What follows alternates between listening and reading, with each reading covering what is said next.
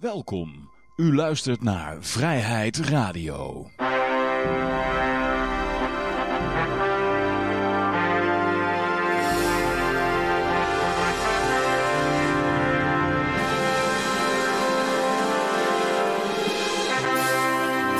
Ja, dit café is uh, na tienen gewoon nog open. Dus uh, het is een virtueel café. Later politie. Samenscholing hier. maar binnenvallen. Ik heb uh, een lekker wijntje van... Zo, die ruikt goed. Het is een, nou ja, zoek het maar op op... Oh. Het is Chateau Pin de Fleurs. Ja, dus... ruikt goed, vol van smaak. En, uh, hmm. Ja, dat krijg je niet in het gewone café, hè. Maar goed, uh, dan bij deze is dan uh, de uitzending voor geopend. zoals ik al zei, we hebben Peter, Lucas, mijn naam is Johan en misschien schuiven er andere mensen aan. En ja, laten we eerst even beginnen met nog wat mededelingen. vorige week had ik het over dat er ja, oorverdovende stilte was geconstateerd bij de, de Libertaire Partij, voorheen bekend als de Libertarische Partij.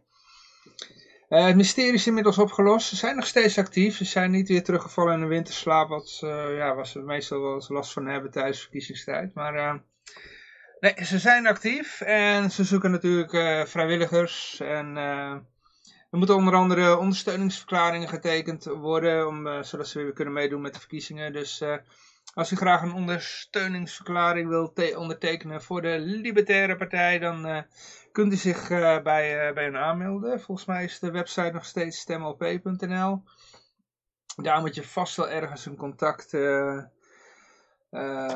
dingetje kunnen vinden. Mijn advies is Tom Wensel aan zijn jasje te trekken of Nick Vollenberg. als je Robert Valentine mailt, dan krijg je meestal geen gehoor. Dus ja, ik denk dat hij het gewoon heel druk heeft. ik weet het niet. maar hij is wel actief op LinkedIn uh, de laatste okay, tijd, dus uh, dat is op zich wel grappig. Misschien moet je hem daar aan zijn jasje trekken, denk ik. Uh, ik denk dat de e-mail weer te veel voor boomers vindt of zo. ja, ja goed. in ieder geval, ja, je kunt nog steeds de LP ondersteunen, want ze zijn nog steeds actief. Um, wat wil ik verder nog zeggen? Ik, ik had nog een aantal mededelingen, maar misschien vallen die, komen die zo meteen wel weer uh, naar boven. Uh, laten we in ieder geval eerst beginnen met uh, de, de, de, de marijuana-index, de staatsschuldmeter, goud, zilver, etc. Uh, begin even met de marijuana-index, die is weer omhoog geknald, die staat op 106,95. Zijn, ja, die is aanzienlijk omhoog gegaan, die is vorige week nog onder de 100. Dus dat is goed. Staatsschuldmeter staat op uh, 384,5 miljard in het rood. Uh, hoe doet goud en zilver het? Uh, goud staat op 1896 en zilver staat op 1 cent onder de 24 okay. dollar. En olie? Olie ging vandaag hard omhoog, want OPEC zei dat het ergste leed geleden was. 41,23. Ja. Ja, bij crypto uh, ook weer allemaal groene cijfers. Uh, Bitcoin die is uh, 2000 eurotjes omhoog geknald. Die staat nu op 92. 2000? Zo, zo, zo, 200. Sorry, 200. 200 eurotjes omhoog geknald. Hij staat nu op 92. 167,54 in ieder geval bij CoinMarketCap. misschien bij anderen heeft hij weer een ander cijfer. Andere... 92, 60. Okay, ja. 92, 160 of zo. 92, 60. Ja, laten we daarop houden. Dat mensen niet opeens gelijk op de verkoopknop drukken. Ja, ja, dat is enorm... Even checken deze informatie. Ja, en uh, goed, ja, dat uh, kan ik nog meer vertellen. Uh, dat waren ze zo'n beetje. olie, olie, hè? Of die hadden we ook al gehad. Ja, die was nee, hebben we ook gehad. Hebben we nou maar, we komen bij de berichten. Ik, laten we even met het eerste bericht beginnen. John McAfee, wie kent hem niet? bekende ja, libertariër die in het verleden nog wel eens iets met antivirus heeft gedaan. Die is gearresteerd in Spanje. Want ja, hij heeft zijn belasting al een tijdje niet betaald. Als echt libertariër, hè? En hij zit ook niet, hij zit niet in Amerika, maar als Amerikaan moet je gewoon overal, Ja, overal aangifte doen. Eh, even, er werd verdacht van toppen van eh, vermogen in bitcoins. Ja. eh, Ontraceerbaar. Ja, en, eh, en ook voor het, eh, het pluggen van crypto's zonder aan te geven dat hij er zelf voordeel van had. ja, ICO's. Ja. Schandalig. Ja. Maar hij had al tussen 2014 en 2018 geen aangifte gedaan. Maar ik vind ook vrede staat daar. Hij heeft zijn vermogen in een jacht en real estate eh, verstopt. Maar ja, je mag toch gewoon een jacht en Ja, real eh, estate hebben? Maar je hoef je als Amerikaan ook buitenlands vastgoed niet op te geven. Maar... Want dan kom je allerlei problemen. In Nederland wel, dacht ik.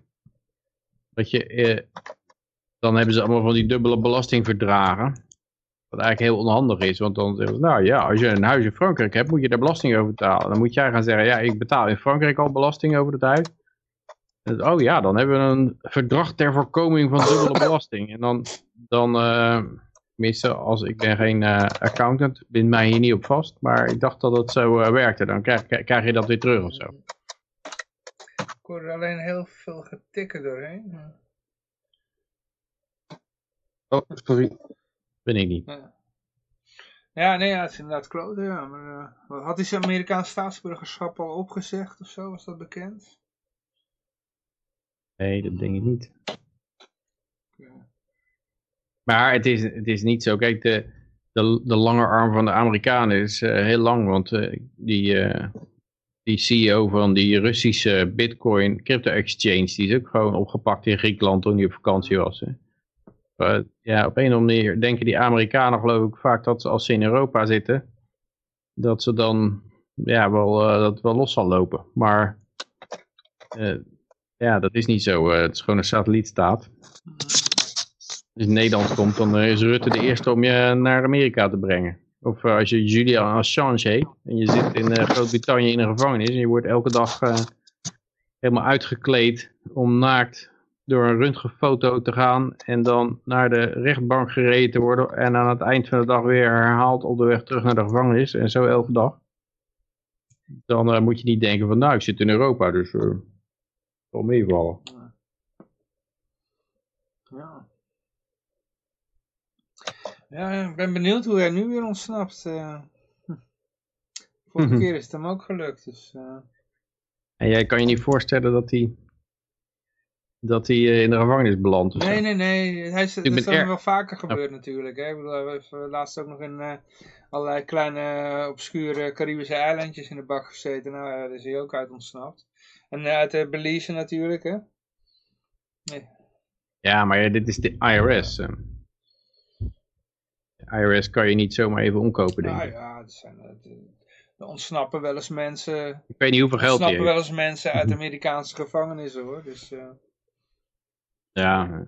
Maar ja, je kan er natuurlijk ook een tijdje lang onschuldig in zitten. Je had laatst ook iemand, uh, die had 34 jaar in de bak gezeten, onschuldig. 44, 44 jaar. Wat, uh... Hij bleef ze onschuld maar vasthouden. En uiteindelijk hebben ze dan onderzoek gedaan en uit DNA bleek dat hij niet gedaan had. Ja, het zou in een vrije maatschappij denk ik toch wel heel anders gaan. Uh, ja, ook ik hoorde laatst ook zo'n interview met iemand die had dan 15 jaar in de bak gezeten. En het is natuurlijk ook een, in een vrije maatschappij is het een afweging tussen hoeveel geld wil de belastingbetaler daaraan spenderen. Want als jij eh, bijvoorbeeld Cosby in de gevangenis zetten, ja, eh, wat loopt hij nog voor risico? Zeker als bekend is geworden wat zijn truc is, dan denk ik dat dat, uh, dat, dat eigenlijk gelijk afgelopen is. En ja, dan, dan is het natuurlijk veel, uh, ja, eigenlijk van geld als je die heel lang in de gevangenis gaat laten zitten. En zeker dit soort, ja, zo, zo iemand 44 jaar opsluiten. Plus dat je in een vrije maatschappij zou je ook uh, aansprakelijk zijn als je een fout maakt. Dus dan moet je het ook wel redelijk zeker weten. Dus ja, ik denk dat, dat het met dus, en ja, wat ik, wat ik ook wel heb filosoferen, dat is dat, ja, waarschijnlijk dat in zo'n gevangenis, in een, uh, hoe een gevangenis eruit zou zien in een hele vrije maatschappij. En dan ja, is de verwachting dat ja, alle grond is natuurlijk privé-eigendom. Dus als je iemand hebt die, eh, die iets gedaan heeft, een criminele daad, dan wordt hij nergens meer toegelaten. Want iedereen mag, heeft het recht om te weren van, de vrij, uh, van hun eigen grond. En ja, dan wordt het heel moeilijk voor hem om werk te krijgen, om boodschappen te doen. Uh, dus dan kan hij in de outback gaan leven. Nou ja, daar ben je er ook vanaf. Als hij in de, ergens in de natuur gaat zitten. Of hij kan zich vrij, vrijwillig aanmelden. Van ja, ik, uh, wat, zeg maar wat ik moet doen. En dan gaat het zich richten op schadevergoeding van de slachtoffers. En dan moet hij waarschijnlijk werken in een instituut waar hij dan eigenlijk vrijwillig naartoe gaat naar zijn gevangenis. Maar vrijwillig in de zin dat hij geen andere opties meer heeft.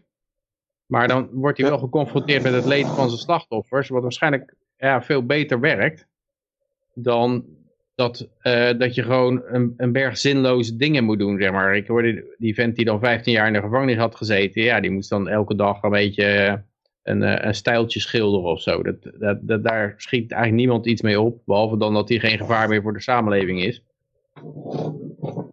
Maar uh, ja, het is eigenlijk een hele, hele domme straf. Uh. In Iran kun je, kan ook de, bijvoorbeeld de familie van het slachtoffer of de slachtoffer zelf kan dan na het schuldig verklaren van de dader en eventueel ook nog een soort van indicatie strafmaat kunnen ze zeggen van oké, okay, uh, ik vergeef het je. Dus uh, gewoon hoeft helemaal geen straf uh, uit te voeren. Nou, ja. De kans is dan altijd dat er wat druk achter zit om het hm. te vergeven, zeg maar. Hm.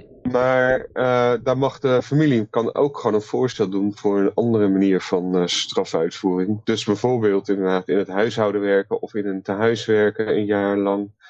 En uh, op die manier kun je het staatsgevangenissysteem in ieder geval ontlasten. En iemand toch nog een beetje tot nut te laten zijn. Je kan het veel dus goedkoper maken en je kan het veel, uh, veel nuttiger maken inderdaad.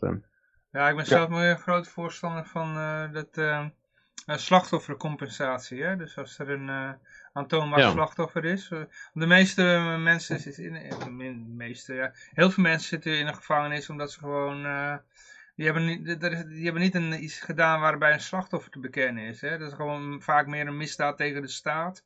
Of de, of de, of, ja, maar dat, dat is natuurlijk in een vrijmaatschappij ja, helemaal geen misdaad. De staat heeft uh, bepaald dat bepaalde producten niet genuttigd mogen worden. Nou ja, dan kan je ook in de mhm. bak komen. Hè? Terwijl uh, het is toch je eigen lichaam. Je mag zelf bepalen wat je in je lichaam stopt.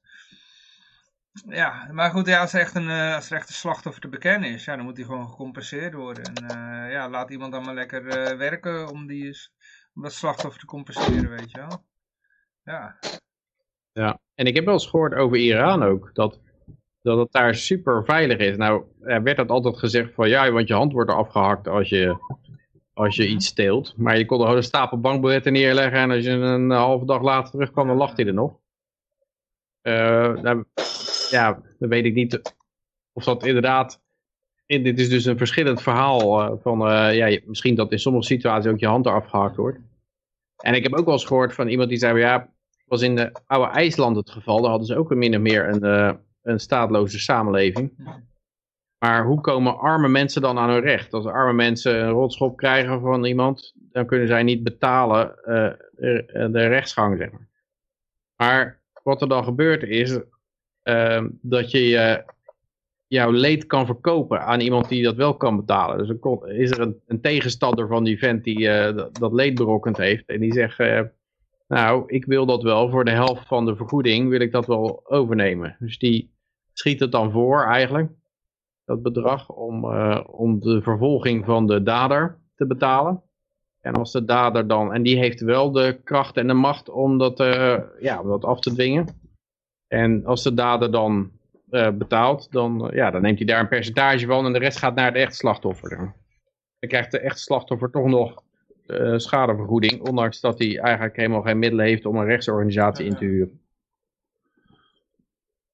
Ja, ja, en daar gaan ook, er zijn ook stoute tongen die beweren dat uh, veel van de slaven die zijn verhandeld uh, in de ja, 16e, 17e eeuw, dat dat dus juist ook bijvoorbeeld criminelen waren. Of eh, mensen met schulden die eh, ja, dan Mm. Eh, hun leven... Ja, wat, ik, met zover hun ik weet, leven- dat is gewoon, ja, de Malinese eh, Rijk, dat eh, zag gewoon een mooie cash cow. En eh, allerlei dorpjes die ze veroverden, ja, daar werden de mensen van meegenomen en verkocht aan, eh, aan ja, in het begin waren het nog de Portugezen, daarna kwam de rest van Europa ook. Maar Lucas bedoelt misschien de mensen die op die boten gingen, want dat was geloof Ja. ik ook In, had wel eh, inderdaad de Ieren. en in Engeland- en, en- en Engeland hoorde je dat. dat eh, dan zat je in de, in de bar. Dat, dat hele gezegde van eh, bottoms up, dat komt daar geloof ik vandaan. Want dan, dan zat er iemand naast je en die deed dan een muntje in je, in je glas van de koning met de afbeeldenis van de koning erop. En dan als je het gedronken had, dan had je min of meer getekend om eh, op zijn boot te gaan dienen. en, eh, eh, want dat, ja, dat was dan een soort handtekening of een, een, eh, goedkeuring, wat natuurlijk allemaal onzin is. Maar dan, daar kwam het verhaal vandaan bottoms up. Dat je ja, dat je even kijkt ook van eh, of, er, of er geen muntje in zit. eh. Ja, ik weet niet of dit verhaal waar is. Ja, klopt wel. Het was wel in een periode inderdaad in de 17e eeuw dat eh, als we ja, werd- nou zat. iedereen als, als, als je voor openbare dronkenschap kon je al op een schip gegooid worden naar een nieuwe wereld, hè. Dus ja, alles wat, want de gevangenissen zaten overvol in die, in die bepaalde periode. En eh, ja, toen eh, alle, alles wat eh, niet deugde, dat werd gewoon in een schip eh, naar de koloniën gestuurd, ja. Ja, dat was ook vrij van Australië is eigenlijk ook zo'n kolonie. Maar het is nou niet dat, dat die lui nou echt veel gedaan hadden of zo. Nee, je kon al voor dronkenschap kon je al, kon, je- Ja. kon je al Er wordt nog steeds tot op de dag vandaag gezegd criminelen. Er waren allemaal criminelen die dan naar Australië werden gestuurd. Nou ja, eh, ik weet nog wel, begin 17e eeuw in Engeland was zelfs eh, roken verboden. Hè? Daar kon je al voor eh, de gevangenis in belanden. Dus ja. Ja? Ja, dat is Ja, net als ja. nu. Dat is het allereerste rookverbod, dat was rond 1600. En toen is de hele tabaksindustrie van Zuid-Engeland naar Nederland verkast. En in Nederland hebben ze dus toen de broeikassen uitgevonden, omdat het eh, Nederlandse klimaat niet erg eh, geschikt was voor, eh, voor tabaksverbouw. Het broeikaseffect. Maar goed, ehm, ja, wat doen we nog meer berichten? Ja, in ieder geval, eh, ja, we, we duimen voor, eh, voor John McAfee. En eh, ja, misschien komt er nog een free eh, McAfee actie op touw. Dan zullen we die zeker supporten. En het was alweer van Fu- GoFundMe afgehaald worden. Alle, alle goede dingen worden er altijd van ja, verwijderd. John McAfee, het is altijd wel, dat zal wel in crypto gaan, denk ik, hè? ja. Ehm, ECB maakt een eh, nieuwe, even kijken hoor. ECB werkt aan een nieuwe betaalmiddel, de digitale euro.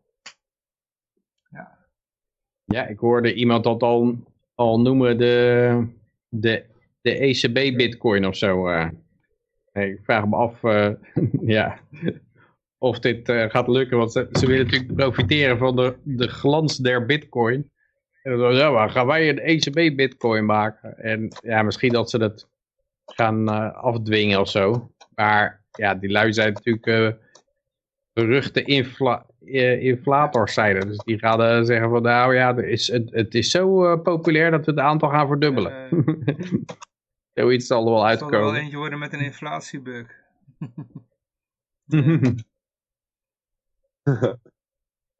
het is gegarandeerd door centrale banken en zo wel vrijwel risicovrij. Ja, of het wordt een soort flappy coin, dat kan ook nog, hè? Dus, eh,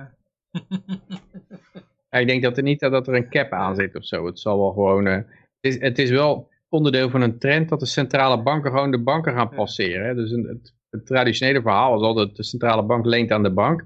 En de bank gaat dan kijken of Pietje een hypotheek moet en, en, eh, en, en Jules niet en, enzovoort. En nou gaat het gewoon, de, eigenlijk worden gewoon de banken gepasseerd en dan ga je direct bij de, je bij de centrale bankenrekening. Wat natuurlijk niks oplost, want die centrale bank die is net zo goed, eh, wordt dat een fractional reserve verhaal. En eh, die, die, die doen net zo goed verkeerde leningen. Het enige is dat die gewoon bij kunnen drukken. En dat zal dan ook flink gebeuren. Dat is toch wel raar dat ze nou enorm in de picture zijn gekomen. ik kan me nog herinneren dat eh, toen ik voor het eerst hoorde dat er een centrale bank überhaupt bestond en, en ik dat zei, werd ik aangekeken alsof, alsof ik een complotgekkie was. En eh, ja, Als je zei dat er een centrale bank bestond? Ja, als je dat zei, ja. eh, dat, dat- dat- dat komt een beetje uit de hoek van de complottheorieën, weet je wel. Er zijn een hele hoop van die dingen die worden, werden eerst als complottheorie weggewuifd. En die zijn langzamerhand... Ja, ze zeggen onze rol is het veiligstellen van vertrouwen in de euro. Dat betekent dat we de euro klaar moeten maken voor het digitale tijdperk. Zegt de ECB-president Lagarde. Dus eh, nou ja, ik denk... Het zou ook kunnen zijn dat ze cash willen afschaffen. Hè? Dat ze zeggen van, dat eigenlijk is dit een soort... eh, ze verkopen het tenminste als een 100% reserve currency. Ja, ik denk Eh, het, feit, het feit dat het een eh, openbare boekhouding is, dat bevalt hem wel van, eh, aan, aan de bitcoin. Ik denk dat ze dat element wel over willen nemen, weet je wel. Ja, als je dan een keuken koopt voor, eh, voor iemand, dan... eh, Ja. Kunnen dat ze valt- precies zien waar, waar het geld Hey. heen en weer geschoven is. heb een keuken gekocht. Ja. Je hebt je kapitaal weggesluist in een keuken. Ja. Want dat is toch ook met McAfee, die had zijn kapitaal weggesluist in een jacht en een huis. Ik bedoel, eh, Ja. ja. Ja, als je het maar wegsluis noemt, dan is het, eh, Ja. het eh, slecht. Ja. Ja. Ik zag dat hij aan het wegsluizen was bij de Jumbo. ja. Help aan het wegsluizen bij de Gal en Gal. Ja. oh ja, oh ja, dat was ik. ja. Ja. Nou, ik ben benieuwd ja, hoe, ze, hoe, hoe dat vormgegeven gaat worden. Dat, eh, Misschien dat ze het op een betaalde, sorry, op een bestaande crypto gaan doen, weet je wel, op een netwerk van Ripple of zo. ja, ze kunnen wel iets klonen of zo, maar ik vraag me af of ze hier nou weer een paar jaar mee kunnen winnen. zeg maar, zo'n, eh, of dat, dat het idee is. Dat, eh, of dat ze gaan proberen inderdaad te zeggen van nou, we kunnen cash wel afschaffen, want dit is zo zeker dat eh, we hebben geen cash meer nodig. En het is allemaal contactloos en eh, geweldig. En, Ja. staat hier een andere ontwikkeling die de ECB tot actie dwingt, is het ontstaan van digitale munten in de particuliere sector. Er zijn cryptovaluten als bitcoin, maar dat zijn eerder beleggingen dan betaalmiddel, omdat ze fors fluctueren in waarde. Een ernstige uitdaging voor de ECB en andere centrale banken vormt, vormen de plannen van techbedrijven om eigen betaalmiddelen uit te geven, stablecoins, eh, dus die Libra en zo, hè? dus een, een mandje van currency. Mhm. Dus ik denk dat ze daar een beetje op mikken. En dan zijn ze inderdaad bang dat, ja, ze- ontzettend bang voor, voor dat Facebook geld gaat uitgeven. Terwijl dat gewoon eigenlijk weer een, een eh, verzameling fiat is. hè. Ja. Ja. Als je het gewoon allemaal lekker zijn gang laat gaan, komt het eh, beste vanzelf wel boven drijven. en dat is niet de digitale euro, denk ik. Nee, ik ben denk dat ze daar juist bang van voor de- zijn. Ik denk dat, eh, dat ze die centrale banken donders goed weten dat eh, als het beste komt bovendrijven, dat hun dan juist ergens onderop zitten, op de bodem. Zo goed dat het gebruik van andere betalingsmiddelen beperkt moet worden. Ja, ja. Nog een vraag aan het, die het ECB-rapport opwerpt is hoe de privacy van gebruikers moet worden gegarandeerd. Tegen de totale anonimiteit van het bankbiljet kan de digitale euro niet op. Alleen al vanwege regels tegen witwassen en terreurfinanciering is volledige anonimiteit bij digitale betaalmiddelen wettelijk waarschijnlijk niet mogelijk. Of dus het rapport is gewoon niet mogelijk. Het is onmogelijk. Dus, eh, je privacy gaat er wel aan bij deze digitale euro. Dat, eh, ja, dat is wel te verwachten natuurlijk. Hij zegt, tijdens een financiële crisis zou digitaal bankgeld zelfs het risico op een bankrun vergroten. Omwisseling van privaat naar publiek geld wordt immers gemakkelijker. Beheersmaatregelen voor de hoeveelheid digitaal centrale bankgeld in omloop zijn daarom cruciaal. Kijk, dat is een belangrijk zinnetje, denk ik.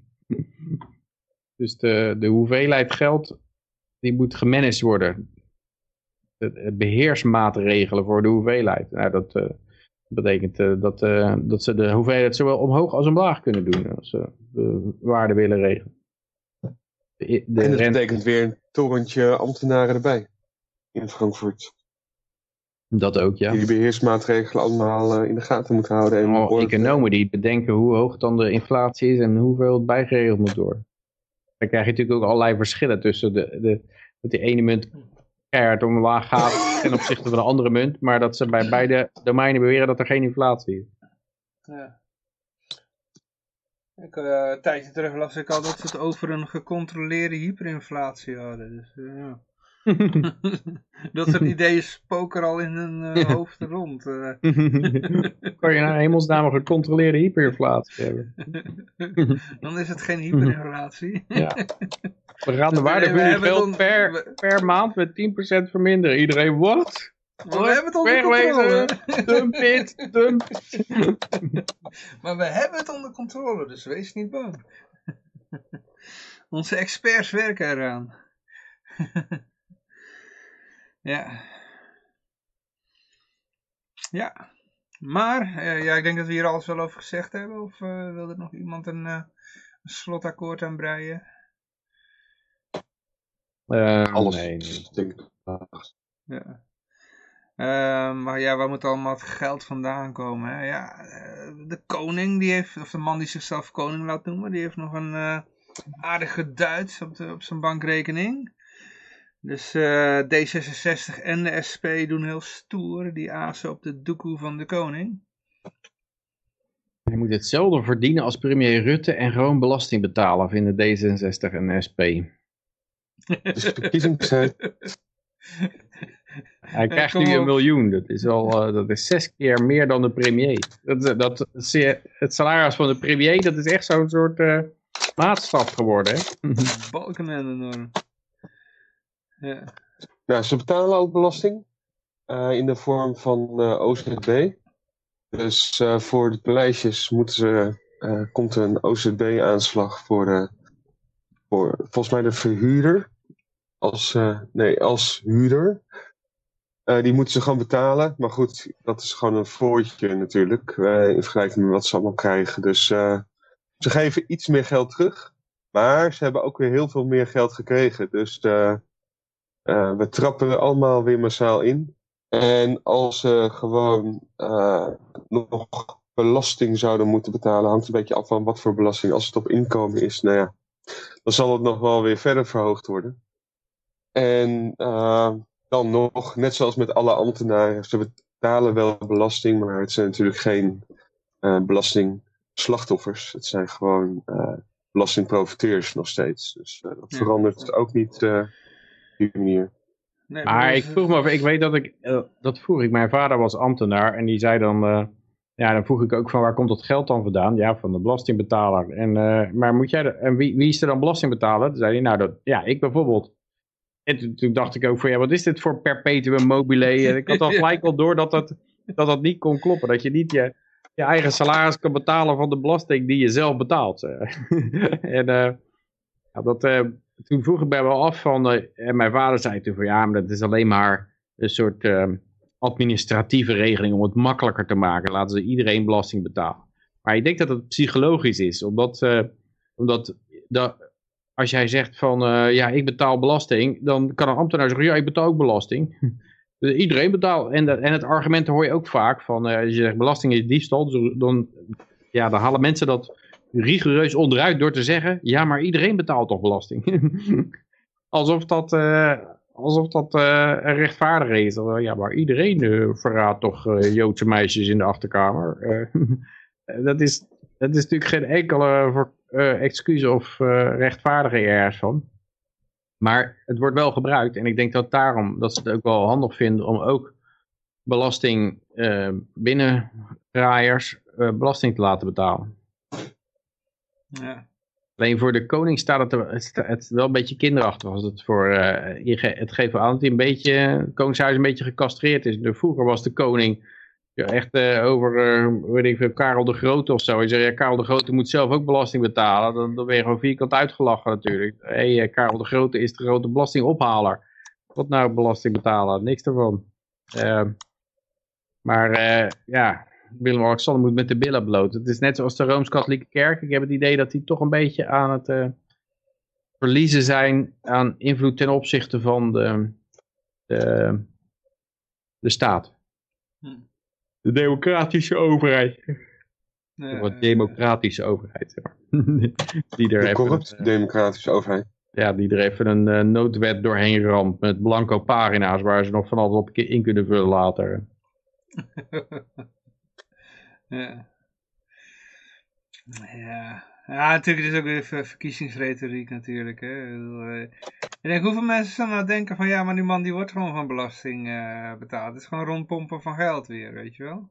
Oh, naast een inkomen van een miljoen krijgt hij ook Ja. 5 miljoen euro onkosten per jaar. Daar Ja, kan hij waarschijnlijk die OZB van betalen. Want dat is ook zo. Jij zegt de OZB is een schijntje, maar natuurlijk al die paleizen. Nou, dit is, die paleizen zijn bij elkaar eh 100 miljoen waard of zo. Dat wordt een aardige OZB-aanslag, denk ik. Ja, maar die staan, eh, die staan niet, daar is hij geen huurder. Eh, daar is hij, dat is volgens mij gewoon de Rijksgebouwendienst heeft die paleizen in bezit. Dus daar betaalt hij ook geen OZB voor. Mm. Hm. Alleen voor daar waar je woont als ingeschreven huurder, bij de gemeente ingeschreven huurder, betaal je Eh, OZB. Wassenaar en eh, een lage vuurs, eh, geloof ik. Hè? Eh, la- daar is Beatrix volgens mij al wel weer weg in, uit Baarn. Drakenstein zat hij toch? Of- Drakenstein. Nee, daar tegenover staat een ander pandje, Klein Drakenstein, dat te koop Oké, staat. Ja, ik fietste En, laatst eh, langs, toen stond, eh, toen stond er weer een geuniformeerde bewaking. Dus, eh, volgens Ja. mij eh, zit hij daar. En Willem-Alexander zit niet meer in Wassenaar, maar in Den Haag volgens mij. Misschien bij Huis ten Bosch. Ik ben verder geen royal kenner, dus Hm. ik heb het wel eens gehoord, maar eh, ik vind het vaak sneuwe mensen die, eh, die, eh, die, die blauw bloedkijkers, zeg maar. Of tenminste, ik weet niet hoe dat programma heet tegenwoordig, maar... Ja. Ehm, maar ja, goed. ehm, ja, nou ja, dit is gewoon verkiezingsretoriek. Eh, even kijken, we moeten meer angst gaan zaaien. ja, hartstikke idee. Over verkiezingsretoriek gesproken. maar dit is een psycholoog. Ik bedoel, normaal is volgens mij de, de rol van een psycholoog juist eh, mensen eh, angst wegpraten of zo, weet je wel. Gaat natuurlijk over corona even. Ja. Voor de duidelijkheid. Maar het is inderdaad, je kan je voorstellen dat je bij een psycholoog in de praktijk komt. En dat hij gelijk zei. Een enorm doodsmasker opzet. Ja, we moeten jou eens even goed bang gemaakt. There's an invisible man in the sky. U Here's a heeft list of. 10 things you can do. Toch En niet. hier zijn longen. Eh, eh, eh. Maar het is als een beetje een pakken sigaretjes idee eh, wat ze willen Eh. gebruiken om mensen ja, bang te maken voor de gevolgen van corona. COVID-19. Waarom feesten we thuis vrolijk verder als de horeca op slot gaat? Waarom doen we dat mondkapje niet op? Waarom kan anderhalve meter wel wat minder? Simpel, we zijn gewoon niet bang genoeg, zegt hoogleraar klinische psychologie Jan Derksen. Jan Derksen, die naam komt bekend voor. Ja, dat is Johan. Eh, We moeten angst zaaien. Corona is echt eng. Dus, dus, eh, dat is het advies van een, van een psycholoog. Dat je de bevolking helemaal de stuip op het lijf moet jagen. Dan zegt hij, laat maar zien die eh, verrotte longen. die foto's van kapotte longen. En dat is, ja, volgens mij gebeurt het nou bijna niet meer. Maar het is wel zo dat als jij de hele tijd aan de beademing lag. En je kwam er vanaf, ja, dan had je het overleefd. Maar dan had je nog wel hele kapotte longen. Ook voor een deel door de beademing zelf. Ja. Maar ik, denk, ik geloof dat ze het nu wel een stuk beter onder controle hebben. Ik denk niet dat, eh dat Trump's longfunctie enorm achteruit gegaan is. Het, eh, het, is, het is natuurlijk ook zo dat er nu veel minder mensen op de intensive care terechtkomen. Oh, no, oh, wacht. Oh, oh. Nou, Wat zeg, zeg, geef jij nou weer voor worden. desinformatie, eh, Peter?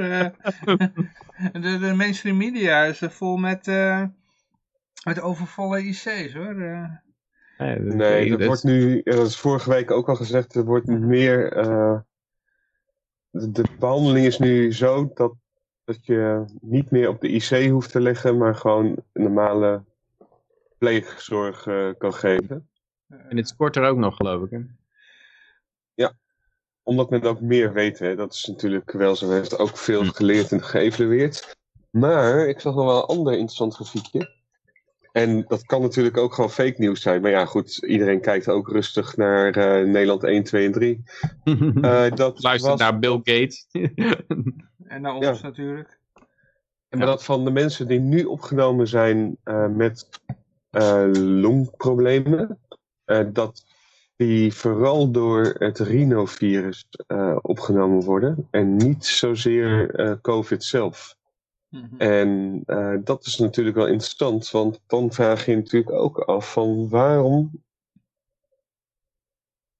eh, zou, zou alles dan wat daar ligt onder COVID, eh, waarom zou, waar komen al die COVID-mensen vandaan als dat wat er in het ziekenhuis ligt vooral Rhino-patiënten zijn? Dus of er zijn ook nog een keer heel veel extra of heel veel meer Rhino-patiënten, of dat grafiekje is natuurlijk ook maar weer een beperkte subset van die data die, van mensen die zijn opgenomen, al dan niet op de IC.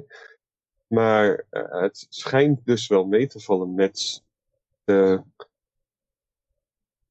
uh, gevolgen van COVID-19 op dit moment. Ja, want het is ook zo, als, ze, als er veel mensen naar de IC zouden gaan, zou je ook veel meer doden krijgen. Je krijgt niet meer doden. Een heel klein beetje meer. Dus, ja. uh, maar hij zegt, de regering komt met een advies. Dan moet het RIVM daar niet meteen achteraan zeggen dat, het, dat er geen bewijs is. Zegt Derksen over de recente mondkapjesdiscussie. Dat geeft geen angstig signaal af. Terwijl corona is echt eng. Het percentage mensen dat blijvende schade aan hart en longen overhoudt is groot. 1 op de 10, dat is veel. Als bij 1 op de 100.000 hoef je niet bang te zijn. Dus uh, nou, hij beweert dat het 1 op de 10 blijvende schade heeft. Ja, dat is natuurlijk ook weer de vraag van hoeveel schade hou je daar dan aan over. Ja, en wat was er sowieso al mis met de patiënt? Kan ook nog zijn dat het nog weer met andere dingen te maken heeft. Ja. Uh, los van het virus, waardoor die schade zo groot is. Ja, wat ook wel interessant om te weten is dan bij griep. Je hebt natuurlijk bij griepepidemie ook altijd uh, een enorme berg mensen die dan naar het ziekenhuis moeten. Uh, houden die bijvoorbeeld ook longschade over. Het zou me niet verbazen als jij heel erg lichte hoesten en koorts en zo hebt. En dan ontsteek je. Ah, dan Precies, hoesten. en dan zegt hij ook hier, en je moet influencers daarbij betrekken. Ja, Famke Louise moet dus gaan, angst gaan zaaien. nou ja, voor 50.000 euro kun je... En het is Halloween bijna, dus... Uh, ja, kun je even een leuke death metal band uh, uitnodigen, ja. Zie je een foto van Famke Louise? Famke Louise, Louise heeft zich wel in het... mee influencen. Louise heeft zich wel in het nieuws kunnen weten weet te uh, manoeuvreren hiermee, hè, door één dagje ik doe niet meer mee te doen. Ja. ja. ja en heel veel bagger overheen gekregen hoor. Ik bedoel, uh, dat is, kan me echt voorstellen dat ze dat niet gewend was. En uh, ja. dat is dan natuurlijk ook niet leuk als je alleen maar blije jaarknikkers normaal gesproken om je heen hebt. Dus uh, wel een beetje sneu als, als mens, vind ik het. Ja, je moet wel gewend zijn aan dat je bespuwd en beschimd wordt als jij als je met slaven te maken krijgt, die, die geïndoctrineerd zijn. Ah, wat hier ook nog wel interessant is om aan te, aan te bedenken, is dat, ja, ik heb het al vaker genoemd, met het boekje Redirect van, uh, hoe heet hij nou weer, Tom die nog wat of zo, Willis of zo. Maar ja, het boekje heet Redirect en die, die beschouwt een aantal van die maatregelen van angstzaaien. En dat is natuurlijk al vaker gedaan, het is bij sigaretten heel veel gedaan, maar hij noemt een voorbeeld ook van een, uh, een sportarts, of een sportcoach. En die, die bracht op een gegeven moment meer, die was op meer begrafenissen dan op huwelijken en uh, geboortes en zo. En dat kwam omdat het allemaal gangleden werden. En toen dacht hij van nou, ik ga er wat aan doen. En ik ga al die jongeren, die ga ik meenemen naar het mortuarium. En dan ga ik ze laden laten zien. En dan zeg ik, hier kom je in te liggen met een labeltje aan je teen. Als je met een gang, als je bij een gang gaat horen. En, uh, en dan ging ze het programma heette Scared Straight. Dus je ging ze, je ging, je ging ze op het rechte pad uh, beangstigen. Uh, door ze gewoon doodsangsten aan te zaaien, dan uh, zou dat wel werken. En wat bleek jaren later, toen ze dat gingen evalueren, dat de mensen die hier mee geconfronteerd waren met dit uh, Scare Straight program, dat die een grotere kans hadden om in een gang te raken, een grotere kans op op uh, verslavingsproblemen. Ehm, alle problemen waren allemaal groter geworden. En ja, dat is maar één voorbeeldje, maar het blijkt heel vaak te gelden dat ze deden ook een proefje met kinderen. Dan lieten ze spelen met speelgoed. En dan zeiden ze, hadden twee groepen en tegen de ene groep zeiden ze dan, je mag met alle speelgoed spelen, behalve de robot. De robot mag je echt niet mee spelen. En tegen die andere groep kinderen zeiden ze van, nou, zeiden ze ook, je mag met alles spelen behalve de robot, maar niet zo hard.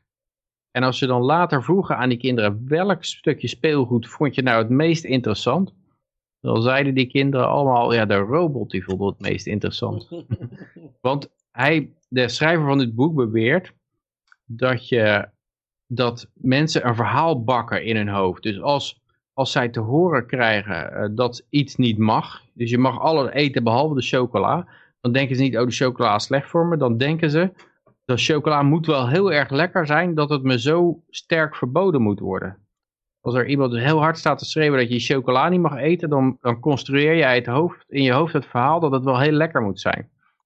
Uh, dus uh, ja, en hij had een heleboel van dat soort voorbeelden, ook aan de positieve kant. Dus als jij, als jij mensen, kinderen beloonde om met een wiskundespelletje te spelen, om wiskunde te leren, dan ging het inderdaad het, het, spelen met dat spelletje omhoog. Maar als je daarna de beloning weer wegnam, dan ging het spelen lager dan het was voor die beloning. Omdat die kinderen dachten van ja, het is zo'n shit spel, dan ga ik alleen spelen als ik voor betaald word. Als ik niet betaald word dan, of beloond, dan uh, bekijk het maar met je wiskundespelletje. En de, dus die, de conclusie van die schrijver was dan ook van je moet minimaal belonen en straffen. Want als je het te hard straft, dan denken mensen, oh, dat moet wel heel erg lekker zijn. En als je het te hard beloont, dan denken mensen dat ze het alleen maar voor de beloning doen. Ja. En dat kan hier best wel eens een rol spelen, want deze klinische psycholoog heeft het boekje kennelijk niet gelezen. Nee, Ik denk dat als je heel hard gaat straffen, dat uh, mensen dan... Uh, de vermoeden zal zijn als je zegt van je mag beslist geen feest vieren, want het is echt uit en boze, het is super slecht en je bent... Uh, dan moeten mensen krijgen dan het idee van, nou, ik moet kennelijk wel heel graag een feest willen vieren. Dat, ja. Dit boekje heet Redirect. Tom Timothy D. Willis heet het, geloof ik. Is de schrijver, geloof ik. Oké. Okay. Nou ja, klinkt ook logisch, ja. Ja. Ja, ik vind, ik vind ja, die psycholoog, joh, ik, uh, ik zou er in ieder geval niet naartoe gaan als ik, uh, als ik ergens wat van heb. ik zou hem ook niet uh, mensen aanbevelen. ja. ja, goed. Uh, even kijken, ja, wat hebben we nog meer? Wat hebben we nog meer voor berichten? Ik uh, zie hier staan. Tim, Timothy D. Willis. Redirect. Timothy D. Wilson. Timothy D. Wilson. Timothy D. Wilson. Oké, oké. Okay, okay. uh, ja, we hebben hier ook nog de RIVM. gezonde kinderen moeten bij... oh ja, gezonde kinderen moeten bij thuisisolatie weg. Ja. Ja, want die die, die giganten die hebben bedacht van ja, mhm. eh, als er een coronageval is, dan moet je allemaal in thuisisolatie zitten. Maar die kinderen, ja, die kunnen niet dan bij die, bij die zieke mensen gaan zitten. Dus die moeten het huis uit.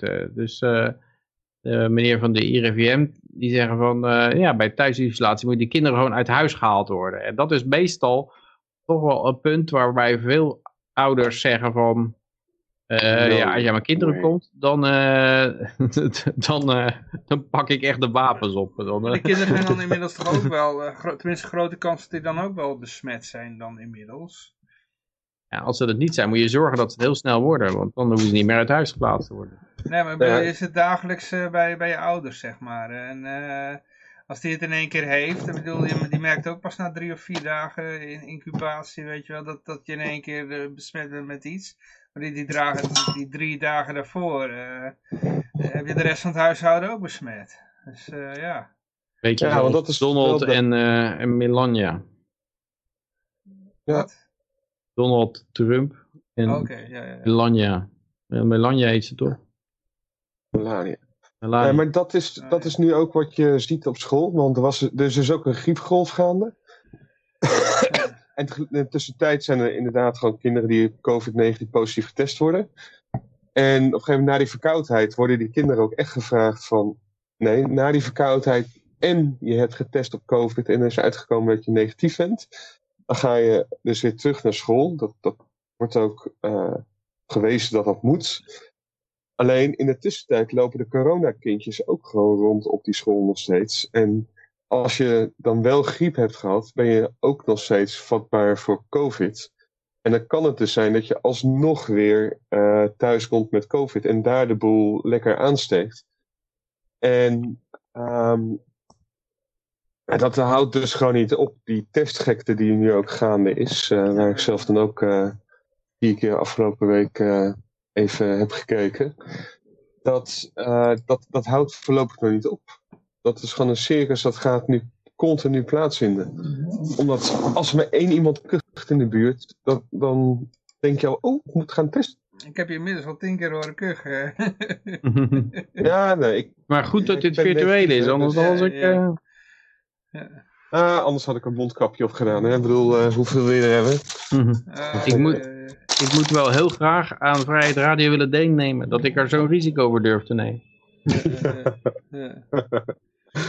eh, eh, eh.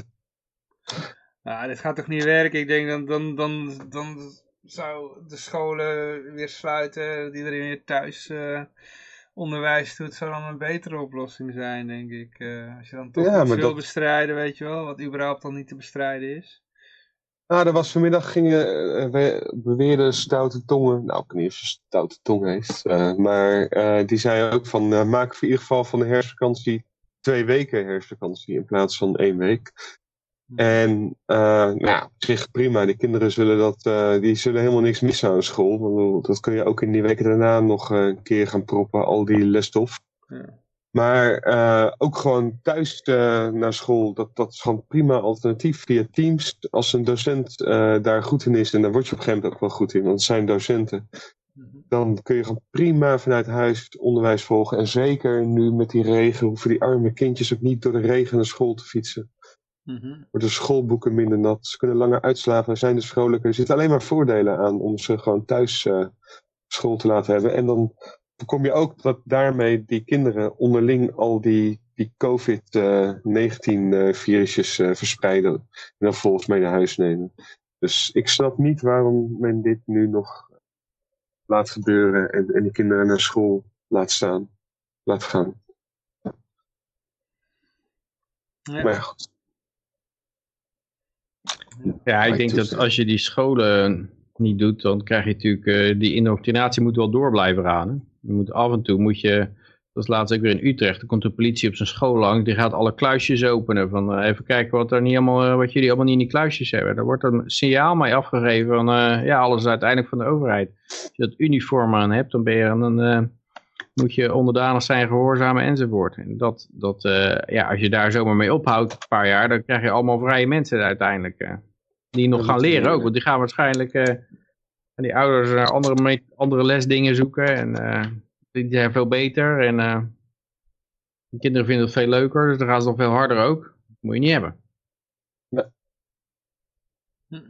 Nee, dat is niet handig. Nee. Nee, maar eh, ja, inderdaad, eh 70% van de ambtenaren is helemaal voor de thuiswerkvergoeding. ja, daar we vorige week over. Huh? Ja, een beetje extra doekoe, daar zeggen ze geen nee tegen.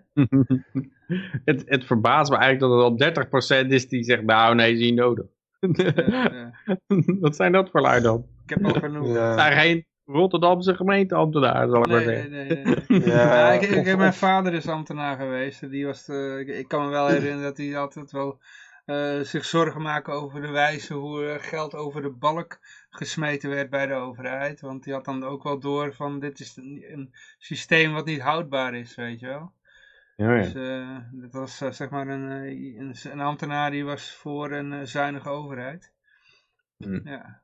Dus, eh, die heb je. Ja. Ja, maar goed, dat, dat zijn waarschijnlijk gewoon de beter verdienende ambtenaren die denken van ja, dat is helemaal niet nodig. Dus eh, maak hem gewoon vrijwillig, eh, die uitkering. En dan eh, die extra thuiswerkvergoeding. En dan eh, komt het ook allemaal goed. Ja, ik denk 70% gaat hem halen. Maar wat Ja, ik ook wel vreemd vind, ja, vorige week ook al over, dan zit er zo'n ambtenaar met een, met een kind op schoot, eh, één, één hand op de laptop. en die moet dan extra vergoeding daarvoor hebben. Voor, extra vergoeding voor halve kracht werken. Dus. Maar eh, Ja. tenminste, als je die foto mag geloven. En, Al, ja. al als het in de krant komt eh, en het, is, eh, het heeft als doelstelling iets te bereiken, dan is het meestal een activistische foto. ja, dit is wel zo. Dus eh, Staat er nog iets van Getty Pictures onder? Of, eh? ja, het was wel zo'n model, zeg maar. Zo'n zo'n Ja, dame eh, waarvan je denkt, die heeft nog nooit gewerkt. Behalve dan mooi zijn op een foto. Zo. Ja, ja. Als het ook werkt. Ja, dat moet ook gedaan worden. Maar dat, eh, Ja, die moet binnenkort ook met een mondkapje op gaan werken, hè? Ja, maar prima toch? Ik bedoel, eh, Kijk, daarmee stokfoto's met, met mondkapjes. ja, of je doet een dubbel mondkapje op als je stoort aan dat de andere geen mond... Ja, ja, ja, ja, ja, ja, ja. En ook al de, de mond- mondkapjes porno heb je ook al, hè? Ja, Vooral de cumshot is wel lachen. ja de porno die, die, gaat, die gaat altijd heel mooi eh, inspelen op dat soort dingen. Nee, maar het was omdat in, in Californië moeten ze die, eh, moesten werken met mondkapje op. Dus dan krijg je iemand zo'n kwakkende gezicht of die wordt ondergesproeid terwijl ze een mondkapje op heeft. Ziet er echt niet uit. Oké. Maar die, die moeten allemaal doen aan allerlei eisen, hè. Dus, eh, ja. Hm. Ja. ja, het is misschien ook wel een beetje ludiek of zo. Nee, het is echt... eh, Ja. Ja, maar ik bedoel, het, het moet wel. Maar ik denk dat ze het gewoon helemaal stilleggen over het algemeen. Ja. Dat, eh, dat, eh, dat is net zoals als, eh, ja, als eh, van, die, di- van die dingen die gewoon nergens meer op slaan of zo. Dat je dan een concert mag houden, maar die zijn er 26.000 regels waar je aan moet voldoen. Nou ja, dan doen ze het één keer voor de lol om te laten zien hoe belachelijk het eruit ziet. dat iedereen, was de laatste concert, dan moest iedereen in een soort schaapskooi staan. Zo. oh, ja, Die. Van die hokken. Was een echt, eh, metalconcert en dan, dan, wilden ze gaan, eh, gaan moshen en eh zat ze allemaal in een schapenskooitje te moshen. Ja, echt van dat vee, zo'n vee, eh verzameling vee. Eh, ja, dan kan je dat één keer doen, maar ja, dat gaat het niet worden. Dus, eh, ik ben benieuwd hoe ze nou gaan stage diven en zo. Heel gevaarlijk met die eh, hekken. Ja, ja. Ehm, maar ja, 70% van de ambtenaren is daarvoor. En dan heb ik hier ook nog een berichtje geplaatst om even aan te geven hoe zwaar ze het allemaal hebben. Er is een boek uitgekomen. Hoe erg hoe ze de- ervoor zijn. hoe de ambtenaar leidt tijdens coronatijd. Ja. Ga jij het boek kopen?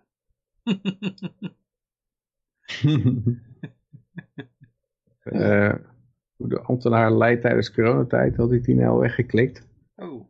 Ja, het Eh. is officieel een andere titel. Dan moet ik Ah, ook weer eh, mijn browser openen. Jong, leraar, jong lerende als ambtenaar tijdens coronacrisis. Ja, dat is de titel, ja.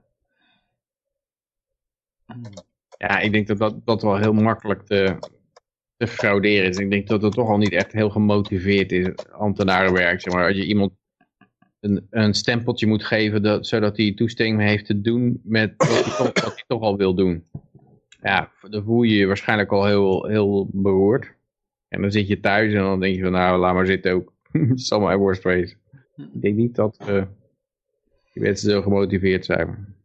Ja, wat ik er vooral weet van. Ik heb eh, vroeger eh, wel bij de provincie gewerkt in, in de catering. Moest ik de koffie rondbrengen. En dan zag je, eh, dat is wel heel raar, want dan had je overal koffieapparaten staan, weet je wel, hè? Van die Wil je koffieautomaten. toch nog rondbrengen? En dan moest je het toch nog gaan rondbrengen voor hun inschenken.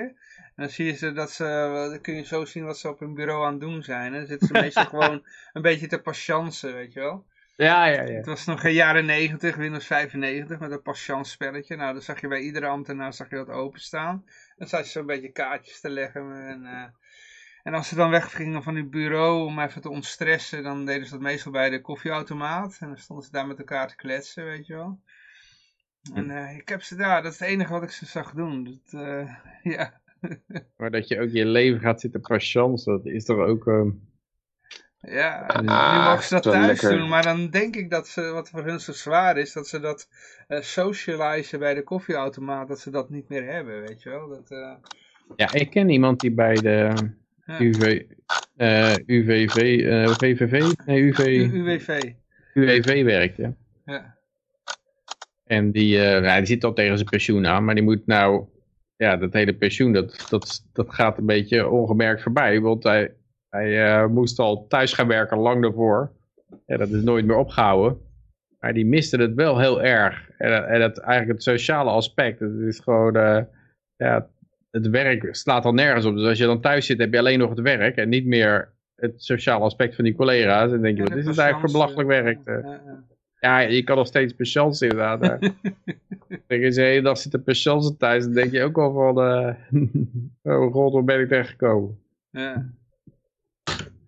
Ah, ze kunnen socializen via Teams, hè? Of eh, wat is het, Zoom, of weet je die dingen?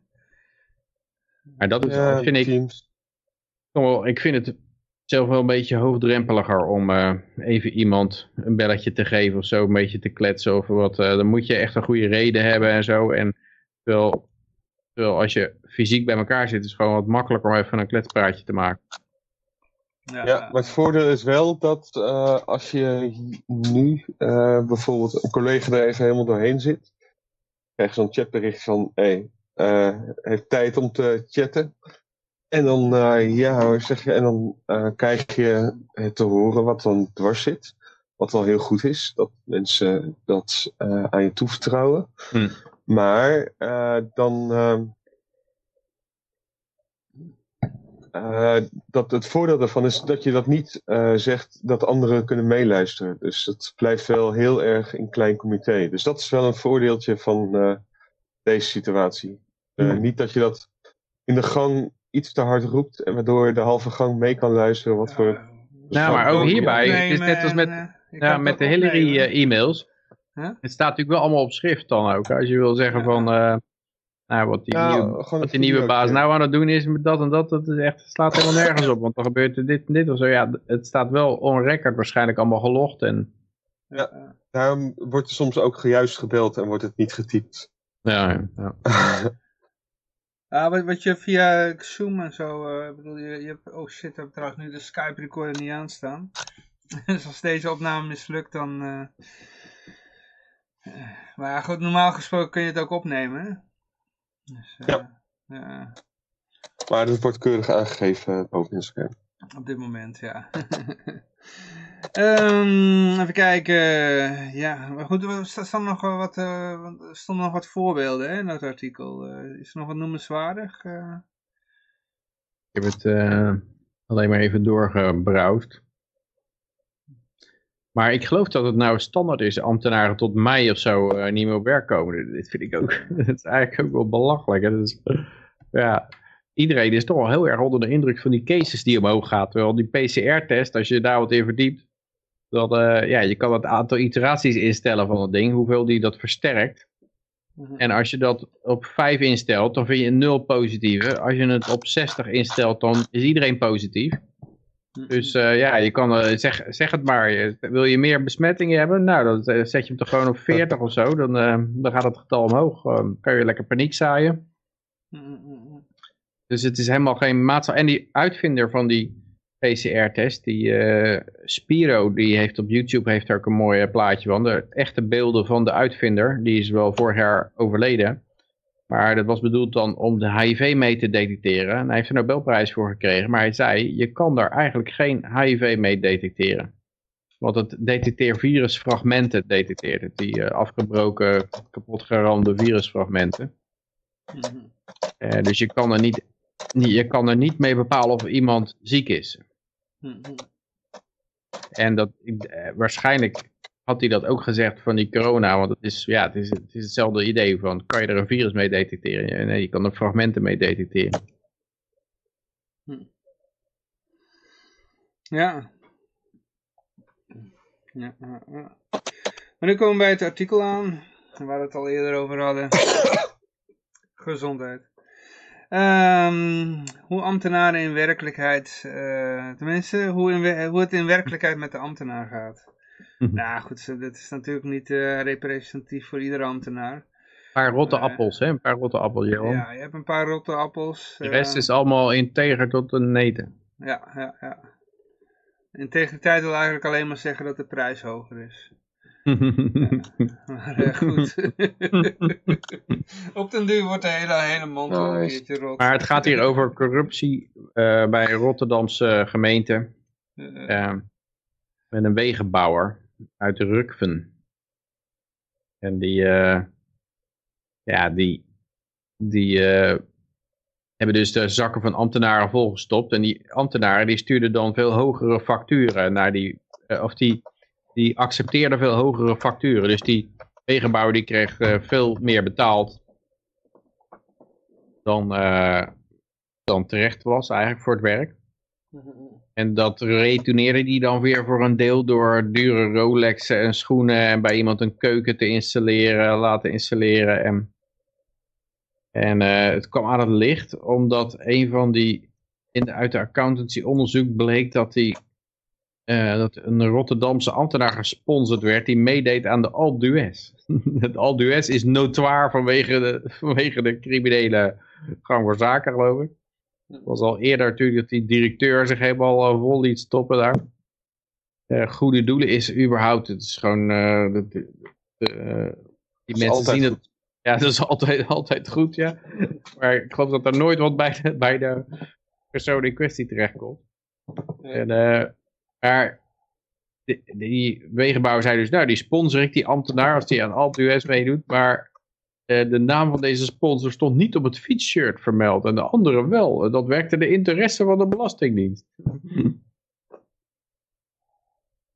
ik denk dat die ambtenaar dacht van nou kan ik misschien beter niet doen die, uh, die wegenbouwer erop zetten. Want ik ga zelf over de wegenbouw, dus dat zou wel eens uh, 1 plus 1 is 2. Maar nou zou het juist zijn het feit dat het, dat het er niet op stond, werkte de argwaan van de Belastingdienst.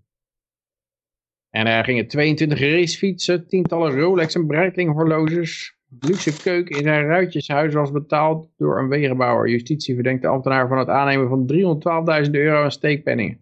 Zelfs een andere... jacht, hè? Zei je? Zelfs een jacht. Jacht? Een van die twee artikelen werd ook nog een jacht genoemd, ja. Uh, ja. Heb ik niet gezien, maar uh, ze regelen de plaatsing van verkeersborden, parkeermeter door de hele stad, zorgen voor asfaltering van de Maastunnel en inzet van stratenmakers. Er werd 30 miljoen euro aan facturen kwam er binnen. Allemaal betaald worden van gemeens, gemeenschapsgeld, wordt er dan gezegd. Uh, maar uh, ja, er zat 10 tot 30 procent bovenop. En dan gaat het om ruim een miljoen euro, maar het zou ook meer kunnen zijn. En uh, ja, het is, het is natuurlijk andermans geld. Kijk, bij een bedrijf, als je nou een bedrijf zou hebben, die, die letten daar veel meer op. Die, die gaan, uh, als die de zaakjes niet in orde hebben, dat zij een werknemer hebben die gewoon allemaal geld in zijn zak steekt en dan het hele dure facturen aanneemt, dan leidt de winst daar gewoon onder. Dus de aandeelhouders hebben er belang bij, de raad van bestuur, die hebben er allemaal belang bij en de CEO die weer aangesteld is door de raad van bestuur, dat, dat er dat, dat soort corruptie niet in een zaak sluipt. Dus dat moet allemaal goed gecontroleerd worden. Het zal natuurlijk altijd wel gebeuren. Maar ja, bij een ambtenaar is het gewoon van, nou ja, uh, dan zetten toch gewoon, uh, doen we de wegenbelasting wat omhoog. In ieder geval Rotterdam. Dan stelen we toch gewoon iedereen 2000 euro cash op stak heeft. Dus uh, ja, dan halen we weer zo wat meer geld op. En ja, dat, dat nodigt niet uit tot efficiëntie.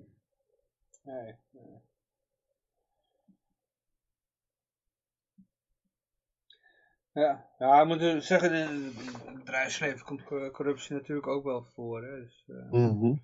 worden ook wel eens deeltjes onder de tafel gemaakt. Ja, ja maar, maar het rare is, wat, ik krijg ook van die anticorruptiecursussen, maar wat daar dan altijd in genoemd wordt is, uh, ja, je wil je chips naar Indonesië versturen en je krijgt ze niet door de douane heen. En de douaneambtenaar, uh, en dan ga je een consultant inhuren. En die consultant die zegt dan, oh dat kan ik wel regelen, want... Uh, ik heb wel een familielid op het ministerie zitten en die zorgt wel dat het in orde komt. Oh ja, en dan, uh, nou, als ik jouw neefje nou een stageplaats bezorgt, uh, zou dat dan uh, goed helpen? Of een paar tickets voor de skybox of nou, dat soort dingen. Dat mag dan allemaal niet. Maar daarvoor kan je gewoon zeggen van ja, dat is gewoon de cost of doing business. Dus dat is ook wel corruptie, maar dat is eigenlijk, vind ik dat niet eens strafbaar van de kant van het bedrijf af. Want het bedrijf moet gewoon die, die chips door de douane krijgen, of die telefoons of wat dan ook. En ja, ja dan, uh, dan als daar een corrupte figuur tussen zit en, en er is iemand die dat op kan lossen en er zit een bepaalde prijs aan, ja, so be it. het is, dat wordt, maar dat wordt door de Nederlandse overheid ook gezien als corruptie van het bedrijf. En die gaan dan ook een boete opleggen aan het bedrijf. Omdat die uh, zo'n lokale ambtenaar hebben, uh, hebben gesmeerd. Terwijl, ik zou zeggen, ja, dat is gewoon een zaak van het bedrijf. Dat kan je gewoon bespreken in, tot in de raad van bestuur aan toe. Of de CEO of wat dan ook. Of de aandeelhouders. Van ja, om, om ons spullen Indonesië binnen te krijgen. Moeten we zoveel aan steekpenning betalen. En dan, uh, wat denken jullie? Ja, nou de markt is zo groot. Kunnen we zoveel aan verdienen. Uh, bla bla bla. Nou ja, doen. En dat is, ja, ik zou dat geen corruptie willen noemen. Van die kant, de corruptie zit aan de kant van de douaneambtenaar die zich laat omkopen om dingen niet tegen te houden.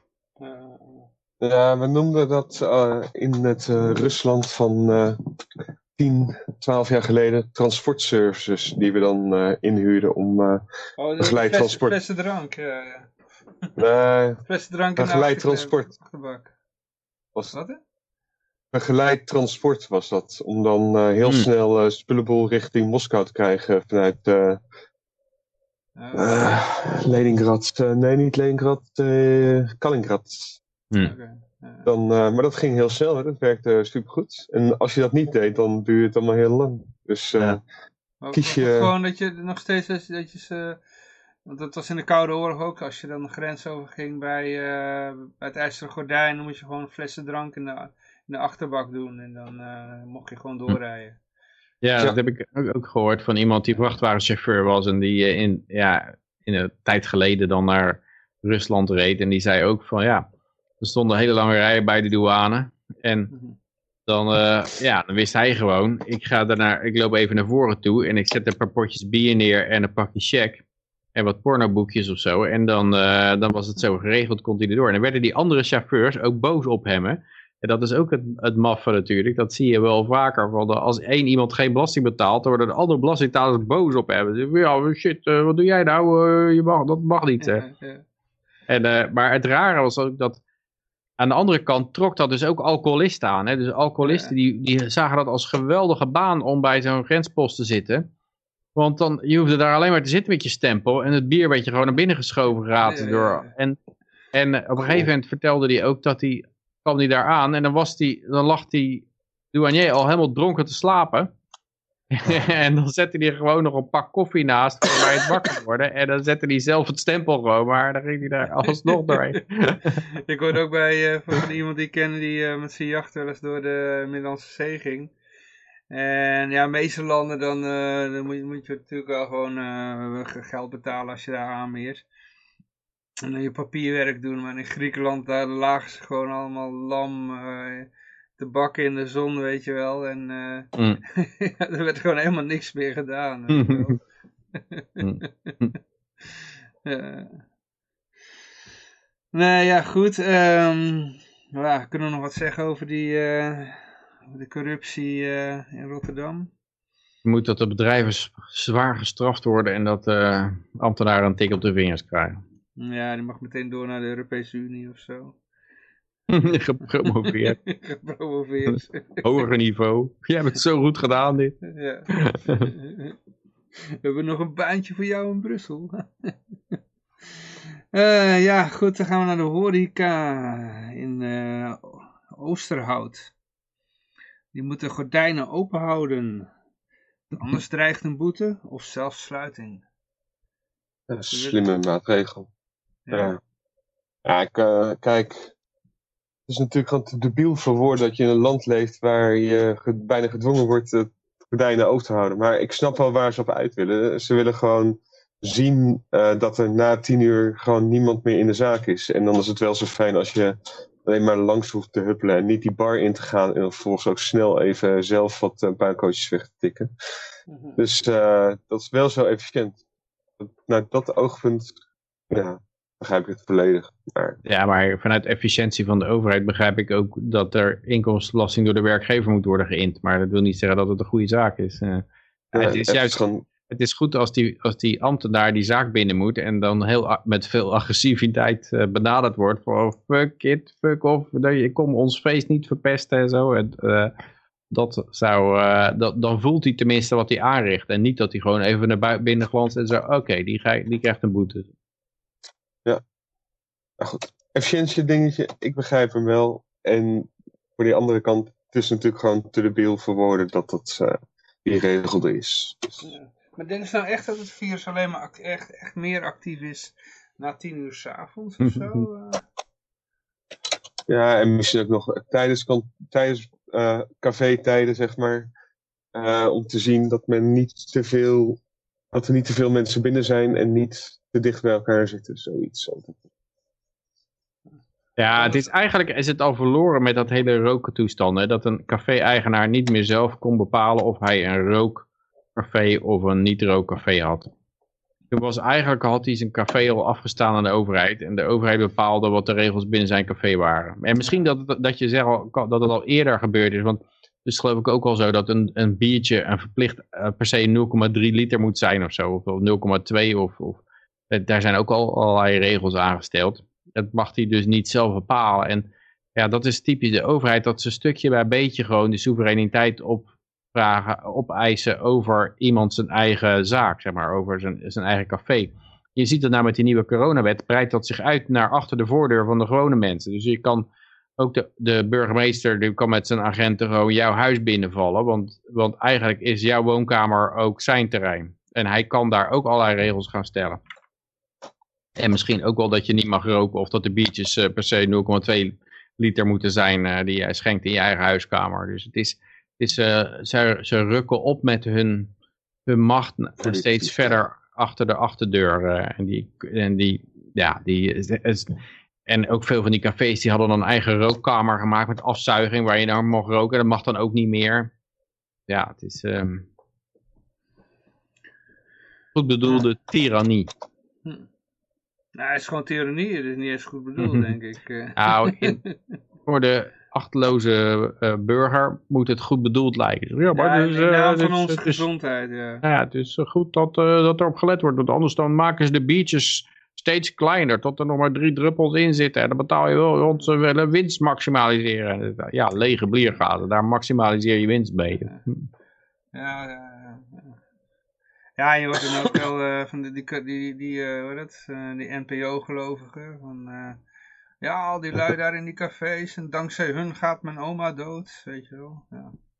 Ja, dat verhaal wordt ook altijd bijgehaald van de oma die doodgaat. De oma komt nooit in het café natuurlijk. En de oma kan ook zeggen van, eh, tegen haar kleinzoon van... eh, zolang jij in het café komt, hoef je bij mij niet langs te komen. Eh, eh, eh. Maar de meeste, de meeste oudere mensen die je daar wat over hoort zeggen, die willen ook helemaal niet ten laste zijn. Hè? Die, je hoort bijna nooit een oud iemand zeggen van ja, die jongeren zijn het probleem, die moeten allemaal gewoon binnen blijven en hun leven stoppen. Alle ouderen die ik tot nu toe gehoord heb, die, die zeggen, jongeren moet ga alsjeblieft gewoon door met je leven. Het leven is om, om te leven en, eh, en bekommer je er niet om ons. En eh, ja, als wij bang zijn, blijven we wel binnen zitten. En, eh, maar eh, ja, zij, willen, toch wel heel ook eenzaam in dat bejaardenhuis, toch? Ja, en het geeft ook een enorm schuldgevoel. Als, ze- als ze nou tegen mij zouden zeggen, ja Peet, jij hebt een hele zeldzame ziekte en eh, heel Nederland kan jou die zeldzame ziekte geven en dan val je gelijk dood neer met vreselijke pijn of zo. Nou, dus dat is natuurlijk niet leuk om te horen.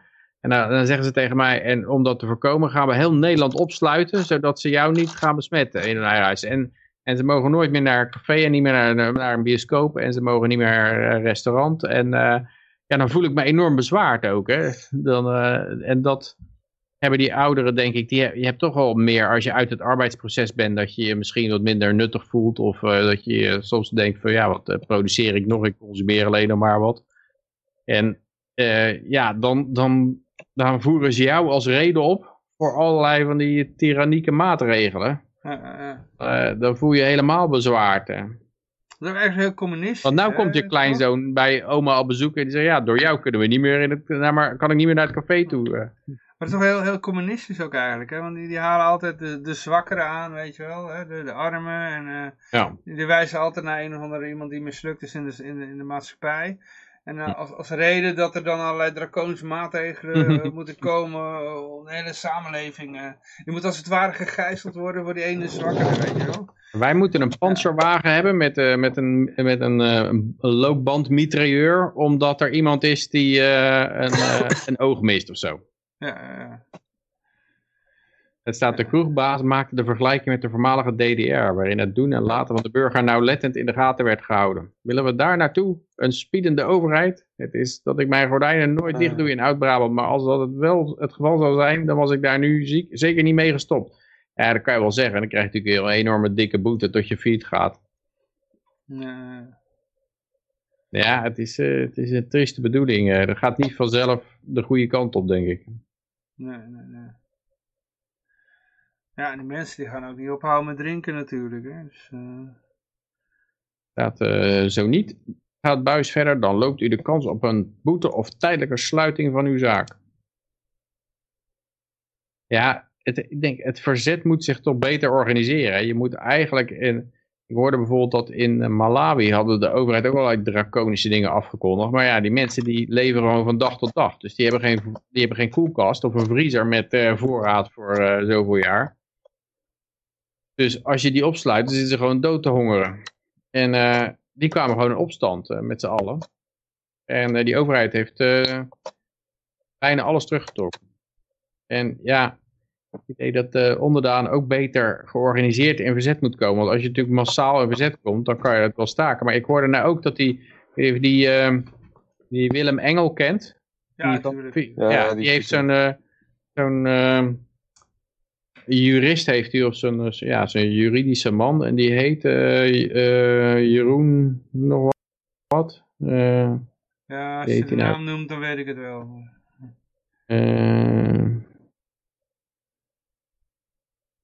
Kijk, uh, Jeroen Pols. Jeroen okay. Pols. Die is net gearresteerd. Oh, heet van, okay. heet van de naald. En die zat gewoon, was bij de, bij een demonstratie. En er werd omgeroepen van, ja, maar demonstratie moet, uh, moet ophouden. Want je mag niet demonstreren tegen de nieuwe coronawet. Uh, en toen gingen ze bij een terrasje zitten. En er zijn gewoon twaalf mensen aangehouden, waaronder deze gasten. En die Willem Engel is ook al uh, bedreigd. Dus iemand die hem geslagen heeft. Hij deed de deur snel dicht, dus sloeg hij door het ruitje heen, die vent. Want ja, hij is natuurlijk heel bang vanwege besmetting. Dus hij gaat gewoon door iemand zijn ruitje heen slaan met zijn vuist. Want uh, ja, zo bang is hij voor zijn gezondheid. Ja. maar, ehm, ja, maar als je dan ziet hoe instemmend daarop wordt gereageerd bij, op bijvoorbeeld de twitters door sommigen, dat is wel scary. Dat men ja. Ja, mensen zo veracht dat men het wel oké okay vindt dat er dat soort handelingen worden verricht. Dat is wel scary. Ja, er is ook en geen enkele vorm van solidariteit meer uh, hier in Nederland. Nou, je uh, ziet het nog wel ook een beetje hoor. In die draden zie je wel twee, twee strijd. Maar je ziet heel veel mensen. En, dan, en vaak is zo'n artikeltje is al inluidend. Hè? Daar staat dan van. Ja, uh, er werd een advies gegeven om afstand te houden en niet naar buiten te gaan en zo. Maar kijk hier eens, vijf feestende jongeren die zich er niet aan houden aan dit advies. En dan zie je de reacties eronder gelijk. En ze moeten ze opsluiten. En wat is dat ook? Een advies. En het moet een verplichting zijn met zware straffen. En, uh, want hun, hun intellectuele denkvermogen is dan van... Ja, natuurlijk werkt dat niet als je dat gewoon alleen maar adviseert. Een knoet moet erover. Er moet flink gestraft worden. En uh, ik juich dat ten alle tijden toe.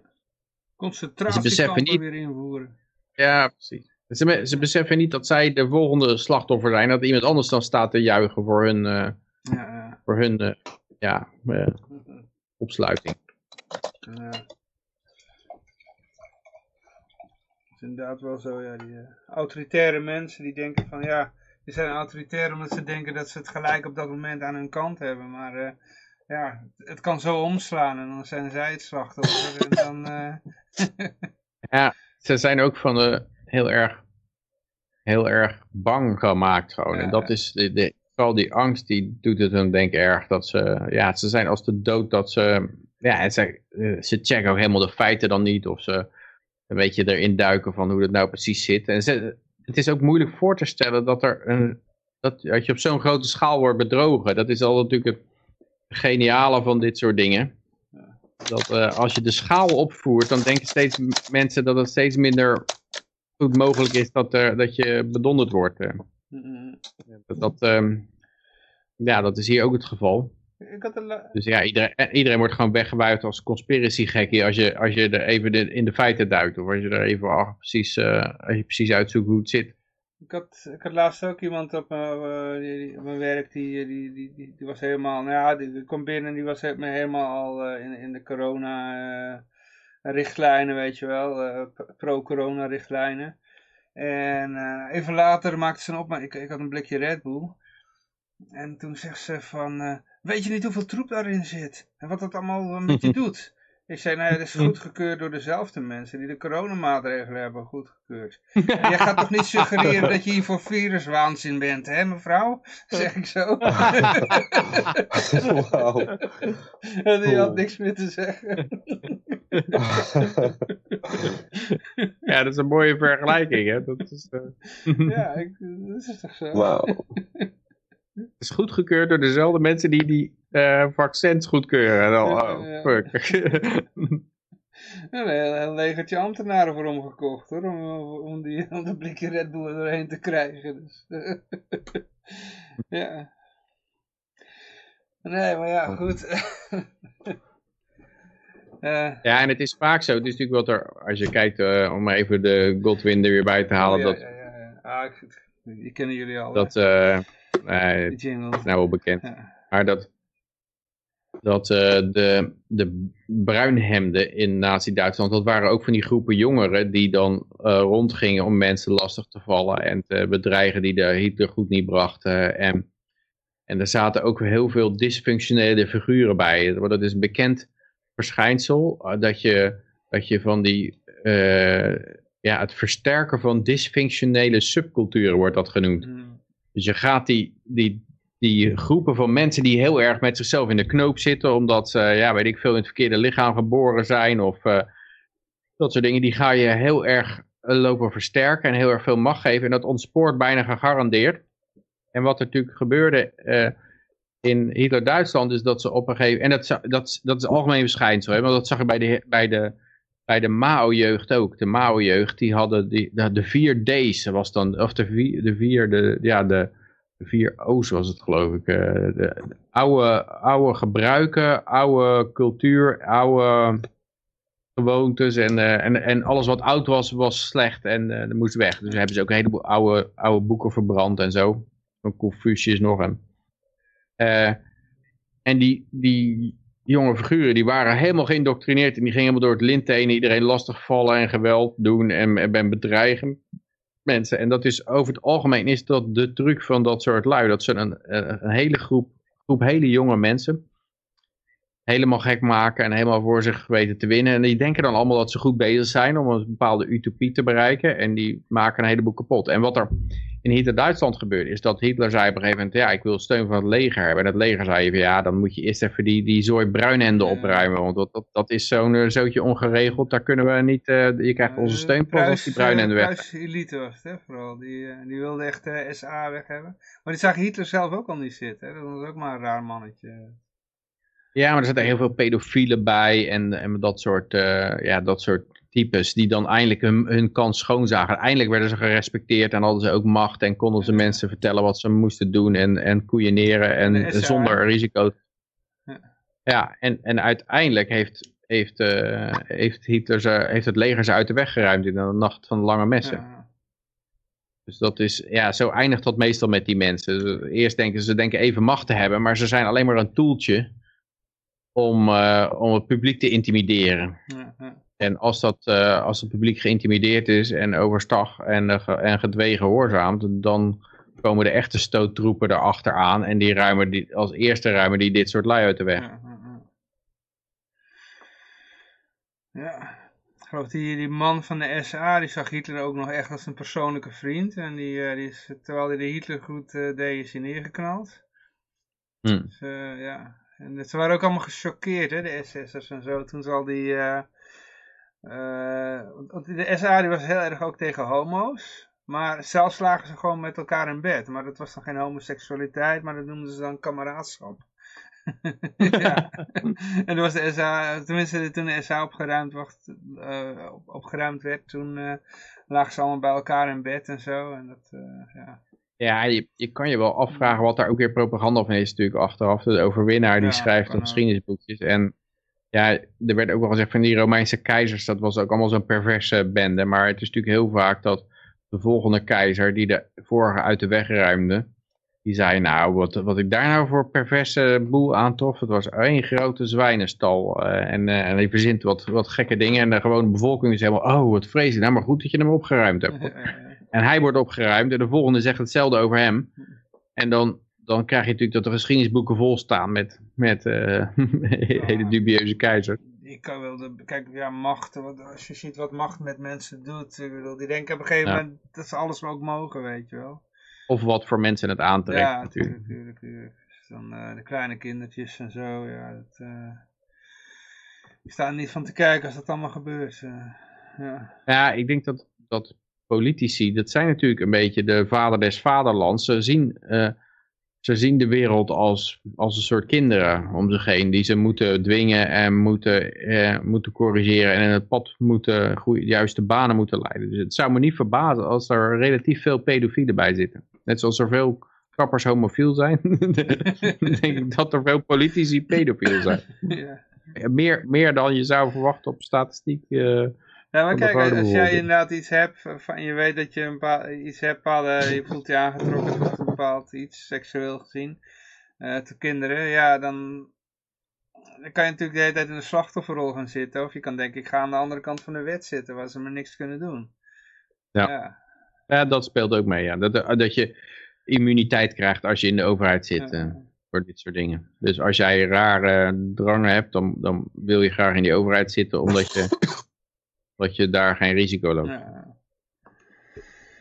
ja ehm, even kijken, maar we moeten even verder. Oh god, waar waren we eigenlijk? Eh, Café in Oosterhout was dit nog? Of? Ja, een beetje We zijn afgedwaald. een beetje afgedwaald. Heerlijk. een café in Oosterhout bij eh, de pedofiele ring. En eh, terug, naar, terug naar de blote kabouter. Ja, eh, nou, blote, ka- de- blote, die uit de voortuin moet. hop, hoppelen, we meteen, huppelen we meteen door naar de blote kabouter. ja, vertel. De 86-jarige Louis Poel uit het Belgische Turnhout keek raar op toen er opeens stadswachten voor zijn deur stonden. Hij werd door de overbuurman beschuldigd van openbare zedenschennis, omdat hij een topless tuinkabouter in zijn voor- voortuin heeft staan. Ja. Het zou aanstootgevend zijn voor passerende kinderen. Ja, ik kan me wel voorstellen dat je het heel lelijk vindt, zo'n ding. ja. Je kunt er ook gewoon niet, naar kijken, toch? kan er ook niet naar kijken. Het is inderdaad, het is niet jouw tuin. Als het niet jouw tuin is, dan, ehm, ja, dan heb je er niks over te zeggen. Ook als iemand er hele lelijke dingen neerzet. Kan me nog wel voorstellen als je bijvoorbeeld dat eh, museum in Rotterdam, die, enorme dildo-kabouter had, weet je wel. Dat was eh, een ding van drie meter of zo. Ehm, eh, met zo'n zo'n dildo in zijn hand. Ja, dan, dan kan ik me nog voorstellen, want dat is heel erg... eh, dat vraagt heel erg veel aandacht. Maar eh, zo'n klein tuinkabouter... Ja, je zou dat, je kan natuurlijk hele rare dingen bedenken en, al, de, en, en die zullen er dan zijn. Er zullen mensen, weet ik veel, die inderdaad iets heel schunnigs gaan neerzetten in hun voortuintje waar hele tijd kinderen Dit is voorbij dan een lopen. kunstwerk, hè? Dat staat gewoon bij een museum in Rotterdam. Ja, kunstwerk kan weer alles. Ja, Maar je zou daar natuurlijk in een vrije maatschappij afspraken over kunnen maken. Dat als je zo'n huis binnentrekt, dat er een soort voorwaarden aan zit. Van ja, je, dit zijn de, de voorwaarden om hier in, die, eh, in de soort, soort eh, ja, weet je, vereniging van eigenaar eh, idee van je mag geen, geen bommen omslaan in je kelder of zo. Dat is, en je mag geen, geen pornografische afbeeldingen in je, in je tuin neerzetten. Of, er kunnen een aantal voorwaarden zijn waar je aan moet voldoen voordat je tekent voor de koop bijvoorbeeld. Mhm. Of eh, ja, om, eh, weet ik veel, water te krijgen of elektriciteit of eh, eh, dat soort dingen. En dan kan je, kan je zeg maar hele rare dingen wel voorkomen. Ja, zo'n tuinkabouter, ik denk niet dat dat nou zo'n ramp is. Het he- hele idee ook dat, dat ja, dat eh, kinderen ook helemaal geschokt raken van, van blote borsten, dat is ook een beetje een raar, raar idee Ik heb eigenlijk. nooit als een ik baby daar, eh, verschrikt hoor ik eh, zien Ja. kijken naar de titel van, eh, van de moeder. Nee, dat is dus zeg maar in het begin nou? van je, in het begin van je leven, dat is dat de normaalste zaak van de wereld. En dan, dan op, als je volwassen bent, is het ook weer oké. Maar er tussendoor, nou, daar zit een leeftijd, nou, dan ben je gewoon helemaal, eh, helemaal ben je voor het leven lang ben je dan eh, ontwricht als je dat, eh, als je dan een blote borst ziet op je twaalfde of zo. Ja. Maar hij krijgt geen boete. oké. Moesten ze wel weghalen? Ehm Probeer het op te lossen met de vraag om die kabouter misschien ergens anders te plaatsen. De politie beaamt dit. Anneke Pis staat in Brussel toch ook open en bloot zijn ding te doen? Ja. Dit valt onder de noemer artistieke vrijheid. En is dus geen strafbaar feit. Ja, het is, het is natuurlijk niet, eh, niet te verkopen ook dit soort dingen. Oh, zeg je dat natuurlijk gelijk. Mijn, mijn kabouter is ook artistieke vrijheid. Ja. Maar ja, ik bedoel, het, het doel is van, van die man die daarover klaagt, van die wil dat niemand dit ziet. Dat gaat hij even namens de hele wereld waarschijnlijk zit hij er zelf tegenaan te kijken. Het is zelf ontzettend te ergeren. Een overbuurman of zo Ja, tegen, maar dat- over die kabouter. Dat zeg ik van kijken niet naar, weet je wel. Maar ik bedoel, hij, zijn doel is gewoon, eh, dit- hij wil dat niet, dit niet getoond wordt. Nou, wat is uiteindelijk wat hij bereikt heeft, is dat het eh, Een enorme zelfs in aandacht. Vrijheid Radio eh, wordt besproken. of all places, overal is het te zien. foto bij van het, eh, van het ding. ja. Inderdaad een vreselijk lelijke tuinkabouter. Maar ja, dat is eigenlijk een pleonasme. Dingen zijn er nooit om aan. te ja, ja, ja. Ik weet ook niet wat mensen daarmee hebben, tuinkabouters. Maar ja, goed. eh, iedereen heeft zo zijn hobby. Ja. Druk, ondertussen wordt er druk getypt. Ieder dat het kabinet ook Hoi. nadenkt over het schrappen van koopavonden. Oh, jezus. Mooi. Hup, ook maar weer weg. Staan die nog dan? Ja, ja, ja, ja, ja. Ja. Ik vind het af en toe wel handig, want soms kom ik wel eens wat later terug uit mijn werk. En dan kan ik nog even boodschappen doen, weet je wel. Ja. Dus, eh, ja, maar dat zal dan vast wel niet voor de supermarkt gelden. Maar bijvoorbeeld voor kledingzaken of wat dan ook. Wat willen ze ermee bereiken dan? Moeten mensen dan op andere tijdstippen hun boodschappen gaan doen? Of, of he- hebben hier die thuiswinkels of die webshops hiervoor gelobbyd of zo? Want ja, dat, Ja, mensen toch thuiswerken, dan kunnen ze ook wel eventjes ertussenuit gaan om te gaan winkelen. ja. Dan heb je zo'n koerier die helemaal eh, die besmet is met corona en al die pakketjes onder roest. Ja, Ja, maar dat blijft niet zo lang zitten, die eh, COVID, eh, op de pakketjes als er is gehoest. Dus dat valt wel mee. ja, goed. eh. Ik weet wel, in het begin van die COVID-crisis was ik gewoon bang als er een pakketje uit China van de buren kwam. dacht ik echt van, wow, hier zit allemaal COVID in.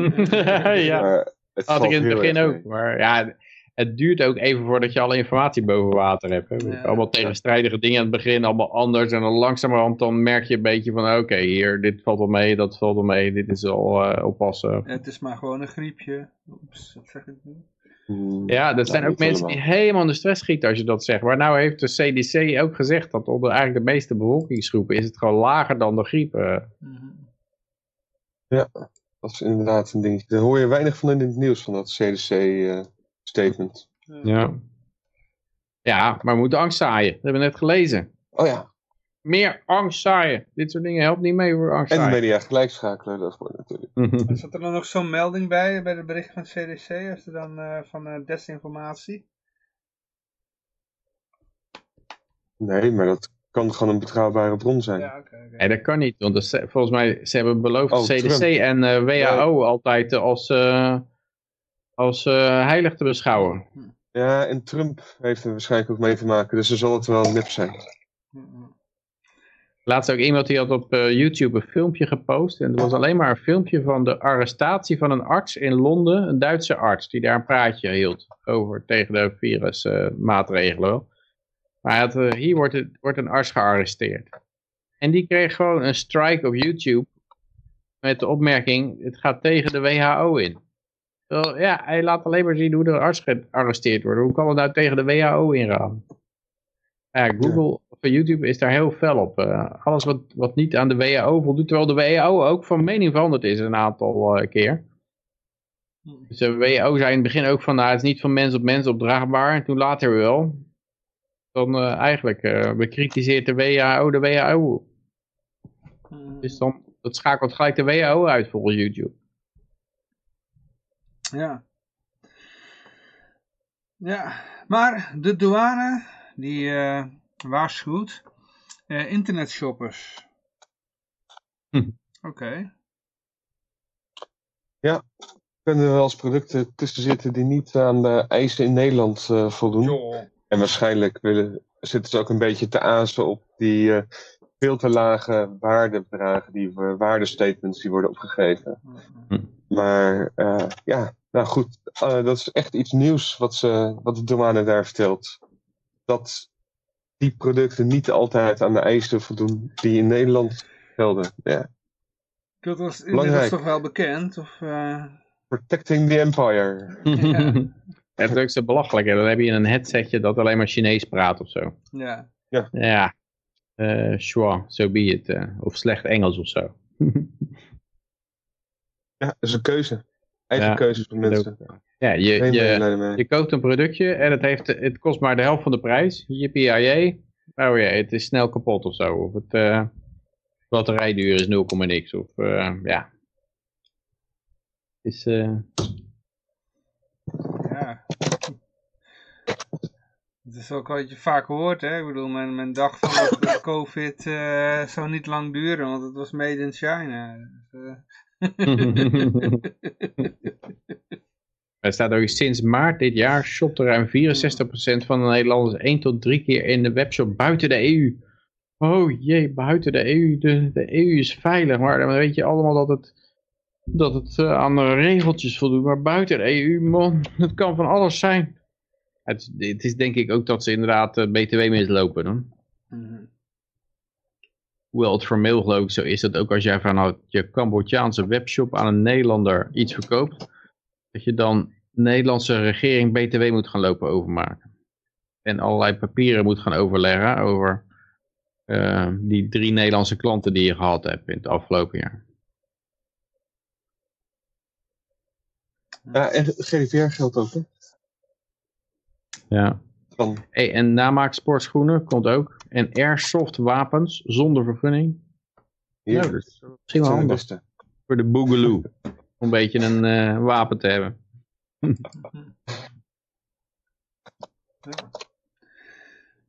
De boogaloo losgaat. Ja, ja, ja. Is de Boogaloo al een Nederlandse tak? Ik weet het Ja, er niet. zullen vast wel mensen opstaan die zeggen dat ze dat dan zijn.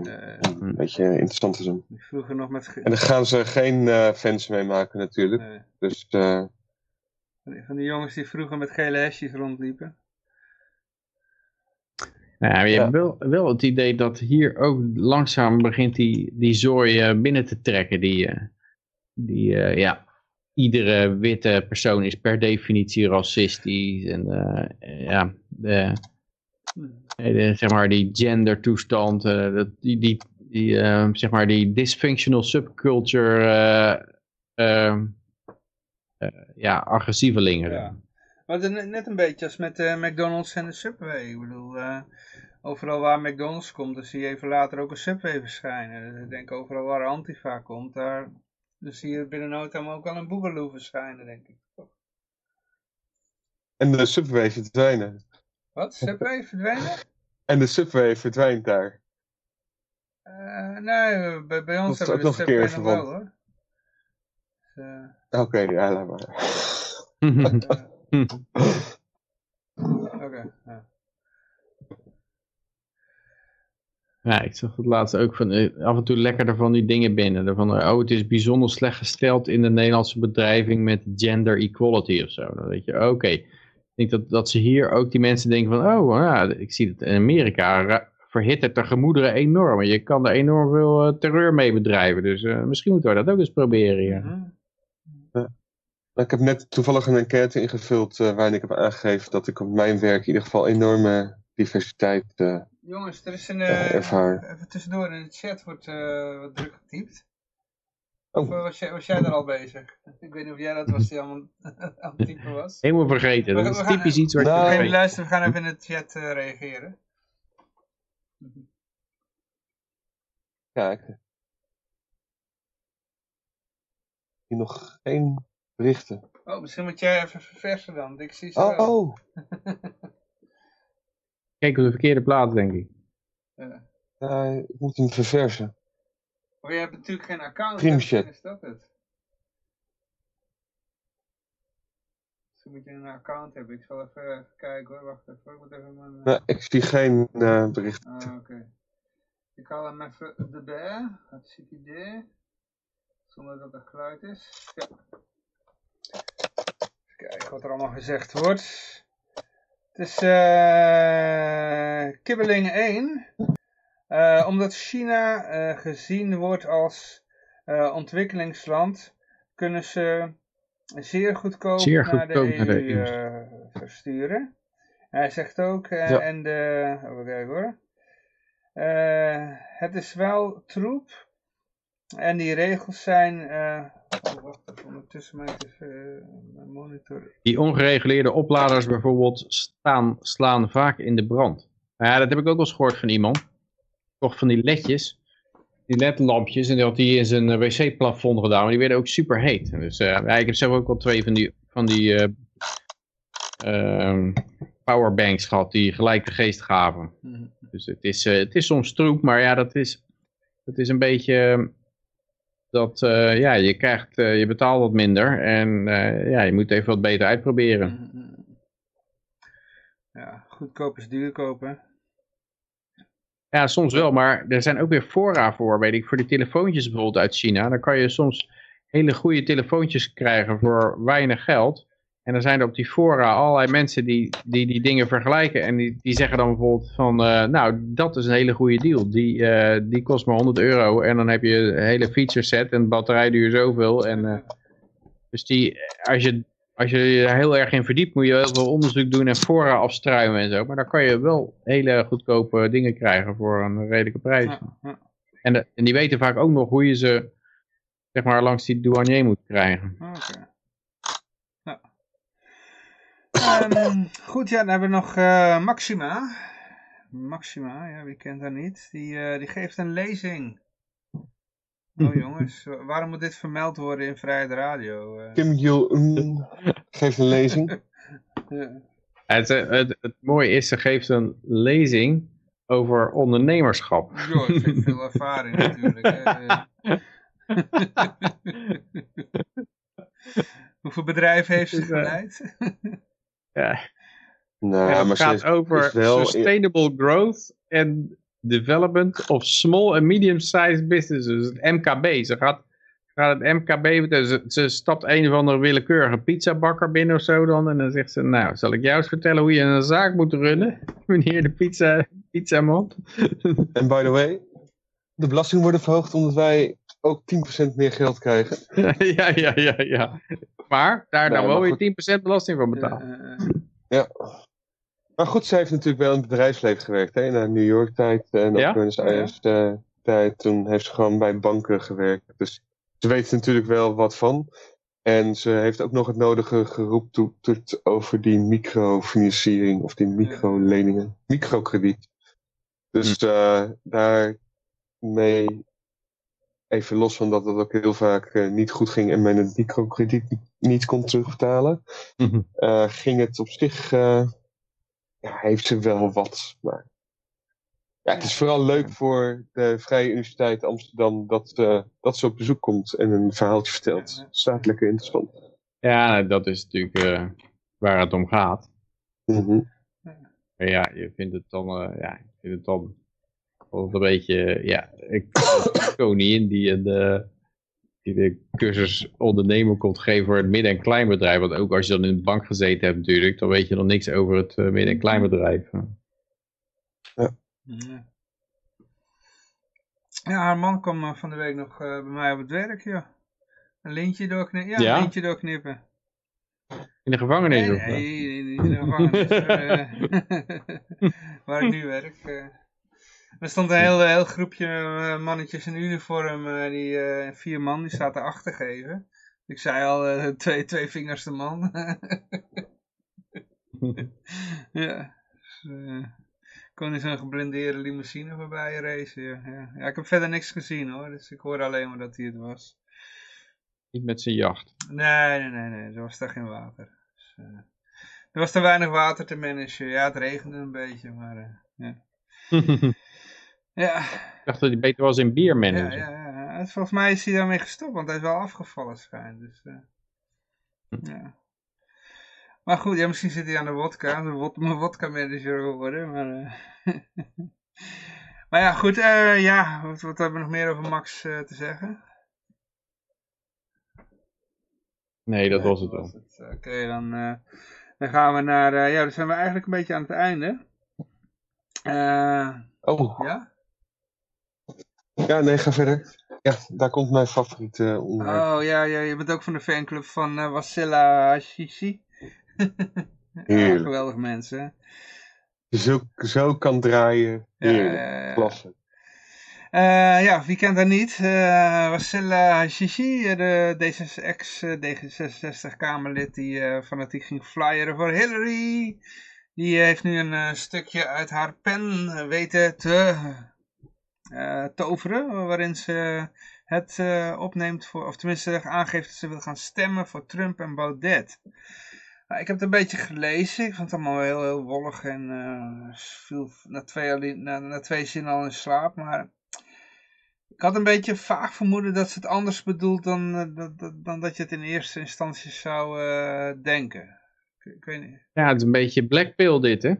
Uh, nou, breng maar die, uh, die ondergang die gegarandeerd komt door Thierry Baudet en, uh, en Trump. En dan, dan daarna komen we allemaal tot de, verlichte, de verlichtheid van, van ja, Mao. Als, we dat nou zouden toepassen op COVID. ja, dan krijg je herd immunity. Ja, ja, ja. Laat maar komen, Jan. Inderdaad. Laat maar komen. Zou, zou ze dat standpunt ook innemen als het om, om corona zou gaan. Laat maar komen, dan zijn we er ook meteen vanaf. Zou ze, zou ze consequent zijn, ja, zeg ja, ja. ja, D66. Denk het niet. Nee. Ze heeft voor, voor Hillary geflyerd en zo ook maar D66 vandaan inderdaad. Partij van het kroonjuweel referendum. Ja. Maar ik denk dat aan de, aan de libertaire kant dat ook wel vaak dat idee bestaat. Hè, van oh jee, hoe die langzaam die pleister eraf getrokken worden. Wat een ramp, omdat allemaal misschien kunnen we het maar beter helemaal uh, al snel doen. Want hoe langer je wacht, hoe erger het wordt. En als je het snel doet, dan kan, is er misschien nog iets van uh, iets te redden. Maar deze dame die denkt, die noemt Kensho en Sat Satori momenten. Dat zijn... Uh, door pijn kun je groeien in inzicht. En die pijn die komt er als je, als je Trump hebt. ja, ik denk dat het eigenlijk niks uitmaakt. Want nou, wat je krijgt. Want ja, Biden die gaat wel heel veel belasting omhoog doen. En heel veel regulering erbij doen. Maar Trump gaat weer enorm deficit lopen spenden. Dus die enorme steunpakketten die komen er toch wel. Het is alleen de vraag of ze door belasting betaald worden of door schuld. Dan denk ik, ja... Uh, ja. Uiteindelijk uh, maakt het ook niet veel uit in de timetable van de, van de ja. Wat ik gewoon fascinerend vind aan dit geval is dat toen zij uh, voor Clinton uh, helemaal was, into de Clinton, dat dat echt, dat je een groep had die zei van, oh wat een naar wijf en helemaal Over Clinton. de, de tyfus verwensen, zeg maar. En uh, dan en een groep die ook zei van kijk die andere mensen die haar helemaal uh, verrot schelden. En nu is het omgekeerd en dan valt zij totaal in ongenade bij de ene groep. En bij de andere groep, dus die de Trump en Baudet aanhangers, zie je wat uh, terughoudende reactie. Maar dan zie je juist weer echt uh, hoe je dan een enorme shitstorm in, je, in de social media ziet over zo'n iemand. En dat vind ik wel fascinerend. En ook wel een beetje raar eigenlijk. Dat je zegt is. als iemand omgaat dat ze, dat ze van beide kanten de volle laag krijgen. Want je mag, Ja. je mag niet uh, naar de nieuwe club toe en je mag niet bij de oude club weg of zo. Ja, en, en dat je die twee groepen ook totaal uh, helemaal losgaan op zo iemand. Dat, dat is wel interessant om te zien. Ja, ik, ik denk dat sommige van die D66'ers Weet dan niet hadden begrepen wat ze zei. Die, die lezen dan alleen de titel en die lezen niet wat ze uh, werkelijk bedoelt. Ja, En die, uh, ja, aan de andere kant natuurlijk bij, bij de rechtse groep, dan uh, die lezen ook, heb je ook veel, ja, vooral heel veel, die alleen maar de kop lezen. En die denken, hè, hè. En wat me ook verbaast is dat nou, nou is eigenlijk naar buiten gekomen dat hebben twee jaar lang hebben ze de democraten die Russia hoog zitten pushen, zeg maar, dat, uh, dat uh, Trump een uh, soort agent zou zijn van Poetin. Directe orders van Poetin zou pakken. En nou blijkt eigenlijk dat andersom het geval was. Dat de CIA waarschuwde Obama dat die hele Russia-hoax, dat altijd een truc van, van Hillary was. Ja, dat is al... eh, en, en uiteindelijk zijn ze daar toch gewoon mee doorgegaan. En er is natuurlijk nog veel meer, het is ontzettend ingewikkeld geworden. Er is een heleboel boven water gekomen van hoe dat allemaal gegaan is. Maar in feite is het gewoon een, een truc geweest van, de, van eh, Clintons om, om een soort coup te plegen. En eh, ja, dan komt daar steeds meer boven water. Dus ik denk dat ze ook, eh, ook steeds meer rellen en alarm en, en trammeland gaan schoppen en vuurwerk en eh, stunts om, om dat een beetje onder de tafel te houden. Maar ja, ik denk wel Trump daar iets beter heeft. Hij heeft gisteren heeft hij geloof ik alles gedeclassificeerd over de Hillary Clinton e-mail server waar ze al haar eigen zaakjes op deed. Ja, ik, eh, conveniently net voor de verkiezingen. ja, natuurlijk. Hij, is- dat, eh, misschien komt er nog wel een paar dingen. Dus eh, ja, het is. eh, en, en de Democraten zitten natuurlijk over zijn belasting teruggaven zitten ze, te- zitten, ze, zitten ze aan te trekken. Dus ehm, ja, ik, ik weet niet, het ziet er wel heel slecht uit in Amerika. Nou, aan de andere kant is het wel vaak zo dat als het heel slecht lijkt, dat het, dat dat wel het dieptepunt is. Maar dat is met aandelen vaak ook zo. Dan denk je van, nou ja, dit, dit komt nooit meer goed. Ja. Dat is dan achteraf gezien, blijkt dat dan vaak heel dicht bij het dieptepunt te hebben Het is het gezeten. inkoopmoment, zeg maar. Eh, ik weet bijvoorbeeld de Battle of Britain, dat was de keerpunt in de oorlog tussen Engeland en de, en de Duitsers. En de aandelenmarkt die, die bodemde al voordat de Battle of Britain afgelopen was. Dus dan zijn er toch al mensen die denken van, nou, ik denk dat we toch wel gaan winnen. Het, eh, en, en de slimste geld heeft natuurlijk de, ja, het slimste geld is het beste. Dus die hebben het het snelste door. Dus daarom ja, eh, zie je vaak aan die aandelenkoersen zie je wel wat er gaat gebeuren. Behalve dan dat nu natuurlijk eh, het hele geld ontwaard wordt. En dat je dan de aandelenkoersen eigenlijk niet meer serieus kunt nemen. Omdat de dollars waar ze in uitgedrukt worden niet meer eh, zoals vroeger aan goud gekoppeld zaten. Dus ten tijde van die Battle of Britain zat het pond nog aan goud gekoppeld, denk ik. En alles zat aan goud gekoppeld. Dus dan, dan geeft zijn aandelenkoers een goede inschatting van de, van de kansen. Maar nu natuurlijk kan je gewoon, net zoals in Venezuela, krijg je dat de beurs de best presterende beurs had in Venezuela. Ondanks dat de economie helemaal naar de kloten ging. Maar gewoon omdat de munt zo waardeloos werd. Dat iedereen liever dan nog aandelen had dan, dan die waardeloos wordende munt. Hm. Ja, dat, als je dat krijgt dan, ehm, dan zegt dat niet zoveel. Maar het is wel vaak zo dat als je denkt van nou, nou, nou, nou, nou is het toch wel, gaat het helemaal ten onder. Dat, dat het dan op het moment, dat er toch ook wel mensen zijn die zeggen van ja, zo kunnen we niet verder gaan. En dat er dan tegenkrachten komen en dat er dan toch wel mensen inspringen om in ieder geval tijdelijk een, een, eh, weer een eh, verbetering te geven. Ja, er is bij de Democraten in ieder geval geen eh, belang momenteel om te, mensen het gevoel te geven dat we nu redelijk op een dieptepunt daar in Amerika zitten. Die willen alleen maar het idee geven dat het alleen Ja. maar slechter gaat worden. Dus daarmee zal het ook niet snel tussen de oortjes komen dat het misschien even nog tot eh, voorbij de verkiezing moet duren. En dat ze dan weer even drie jaar wachten voordat ze weer hun eh, usual idiots uit stal, eh, uit stal gaan Nou, de, de verwachting is dat of, of ze, als ze, ze nou winnen of verliezen, dat het eigenlijk niet meer uitmaakt voor, die, voor rellen en zo. zeker als Trump wint, dan zal het een enorm berg rellen worden. En, eh, en waarschijnlijk advocaten die dat jarenlang gaan bestrijden. En ja, we krijgen weer zo'n hele jarenlange shitshow. Eh, maar er zit ook wel iets van wanhoop in. Dat die, die media, die maken zich steeds ongeloofwaardiger. En ik denk dat het zou kunnen gebeuren dat, dat mensen dat toch een beetje door gaan krijgen. Dat die, dat die media helemaal nergens meer op slaat. En naar alternatieven gaan zoeken. En ik denk niet meer dat die media ooit nog goed komt. En ook niet met de academie, academische universiteiten zijn eigenlijk ook verloren.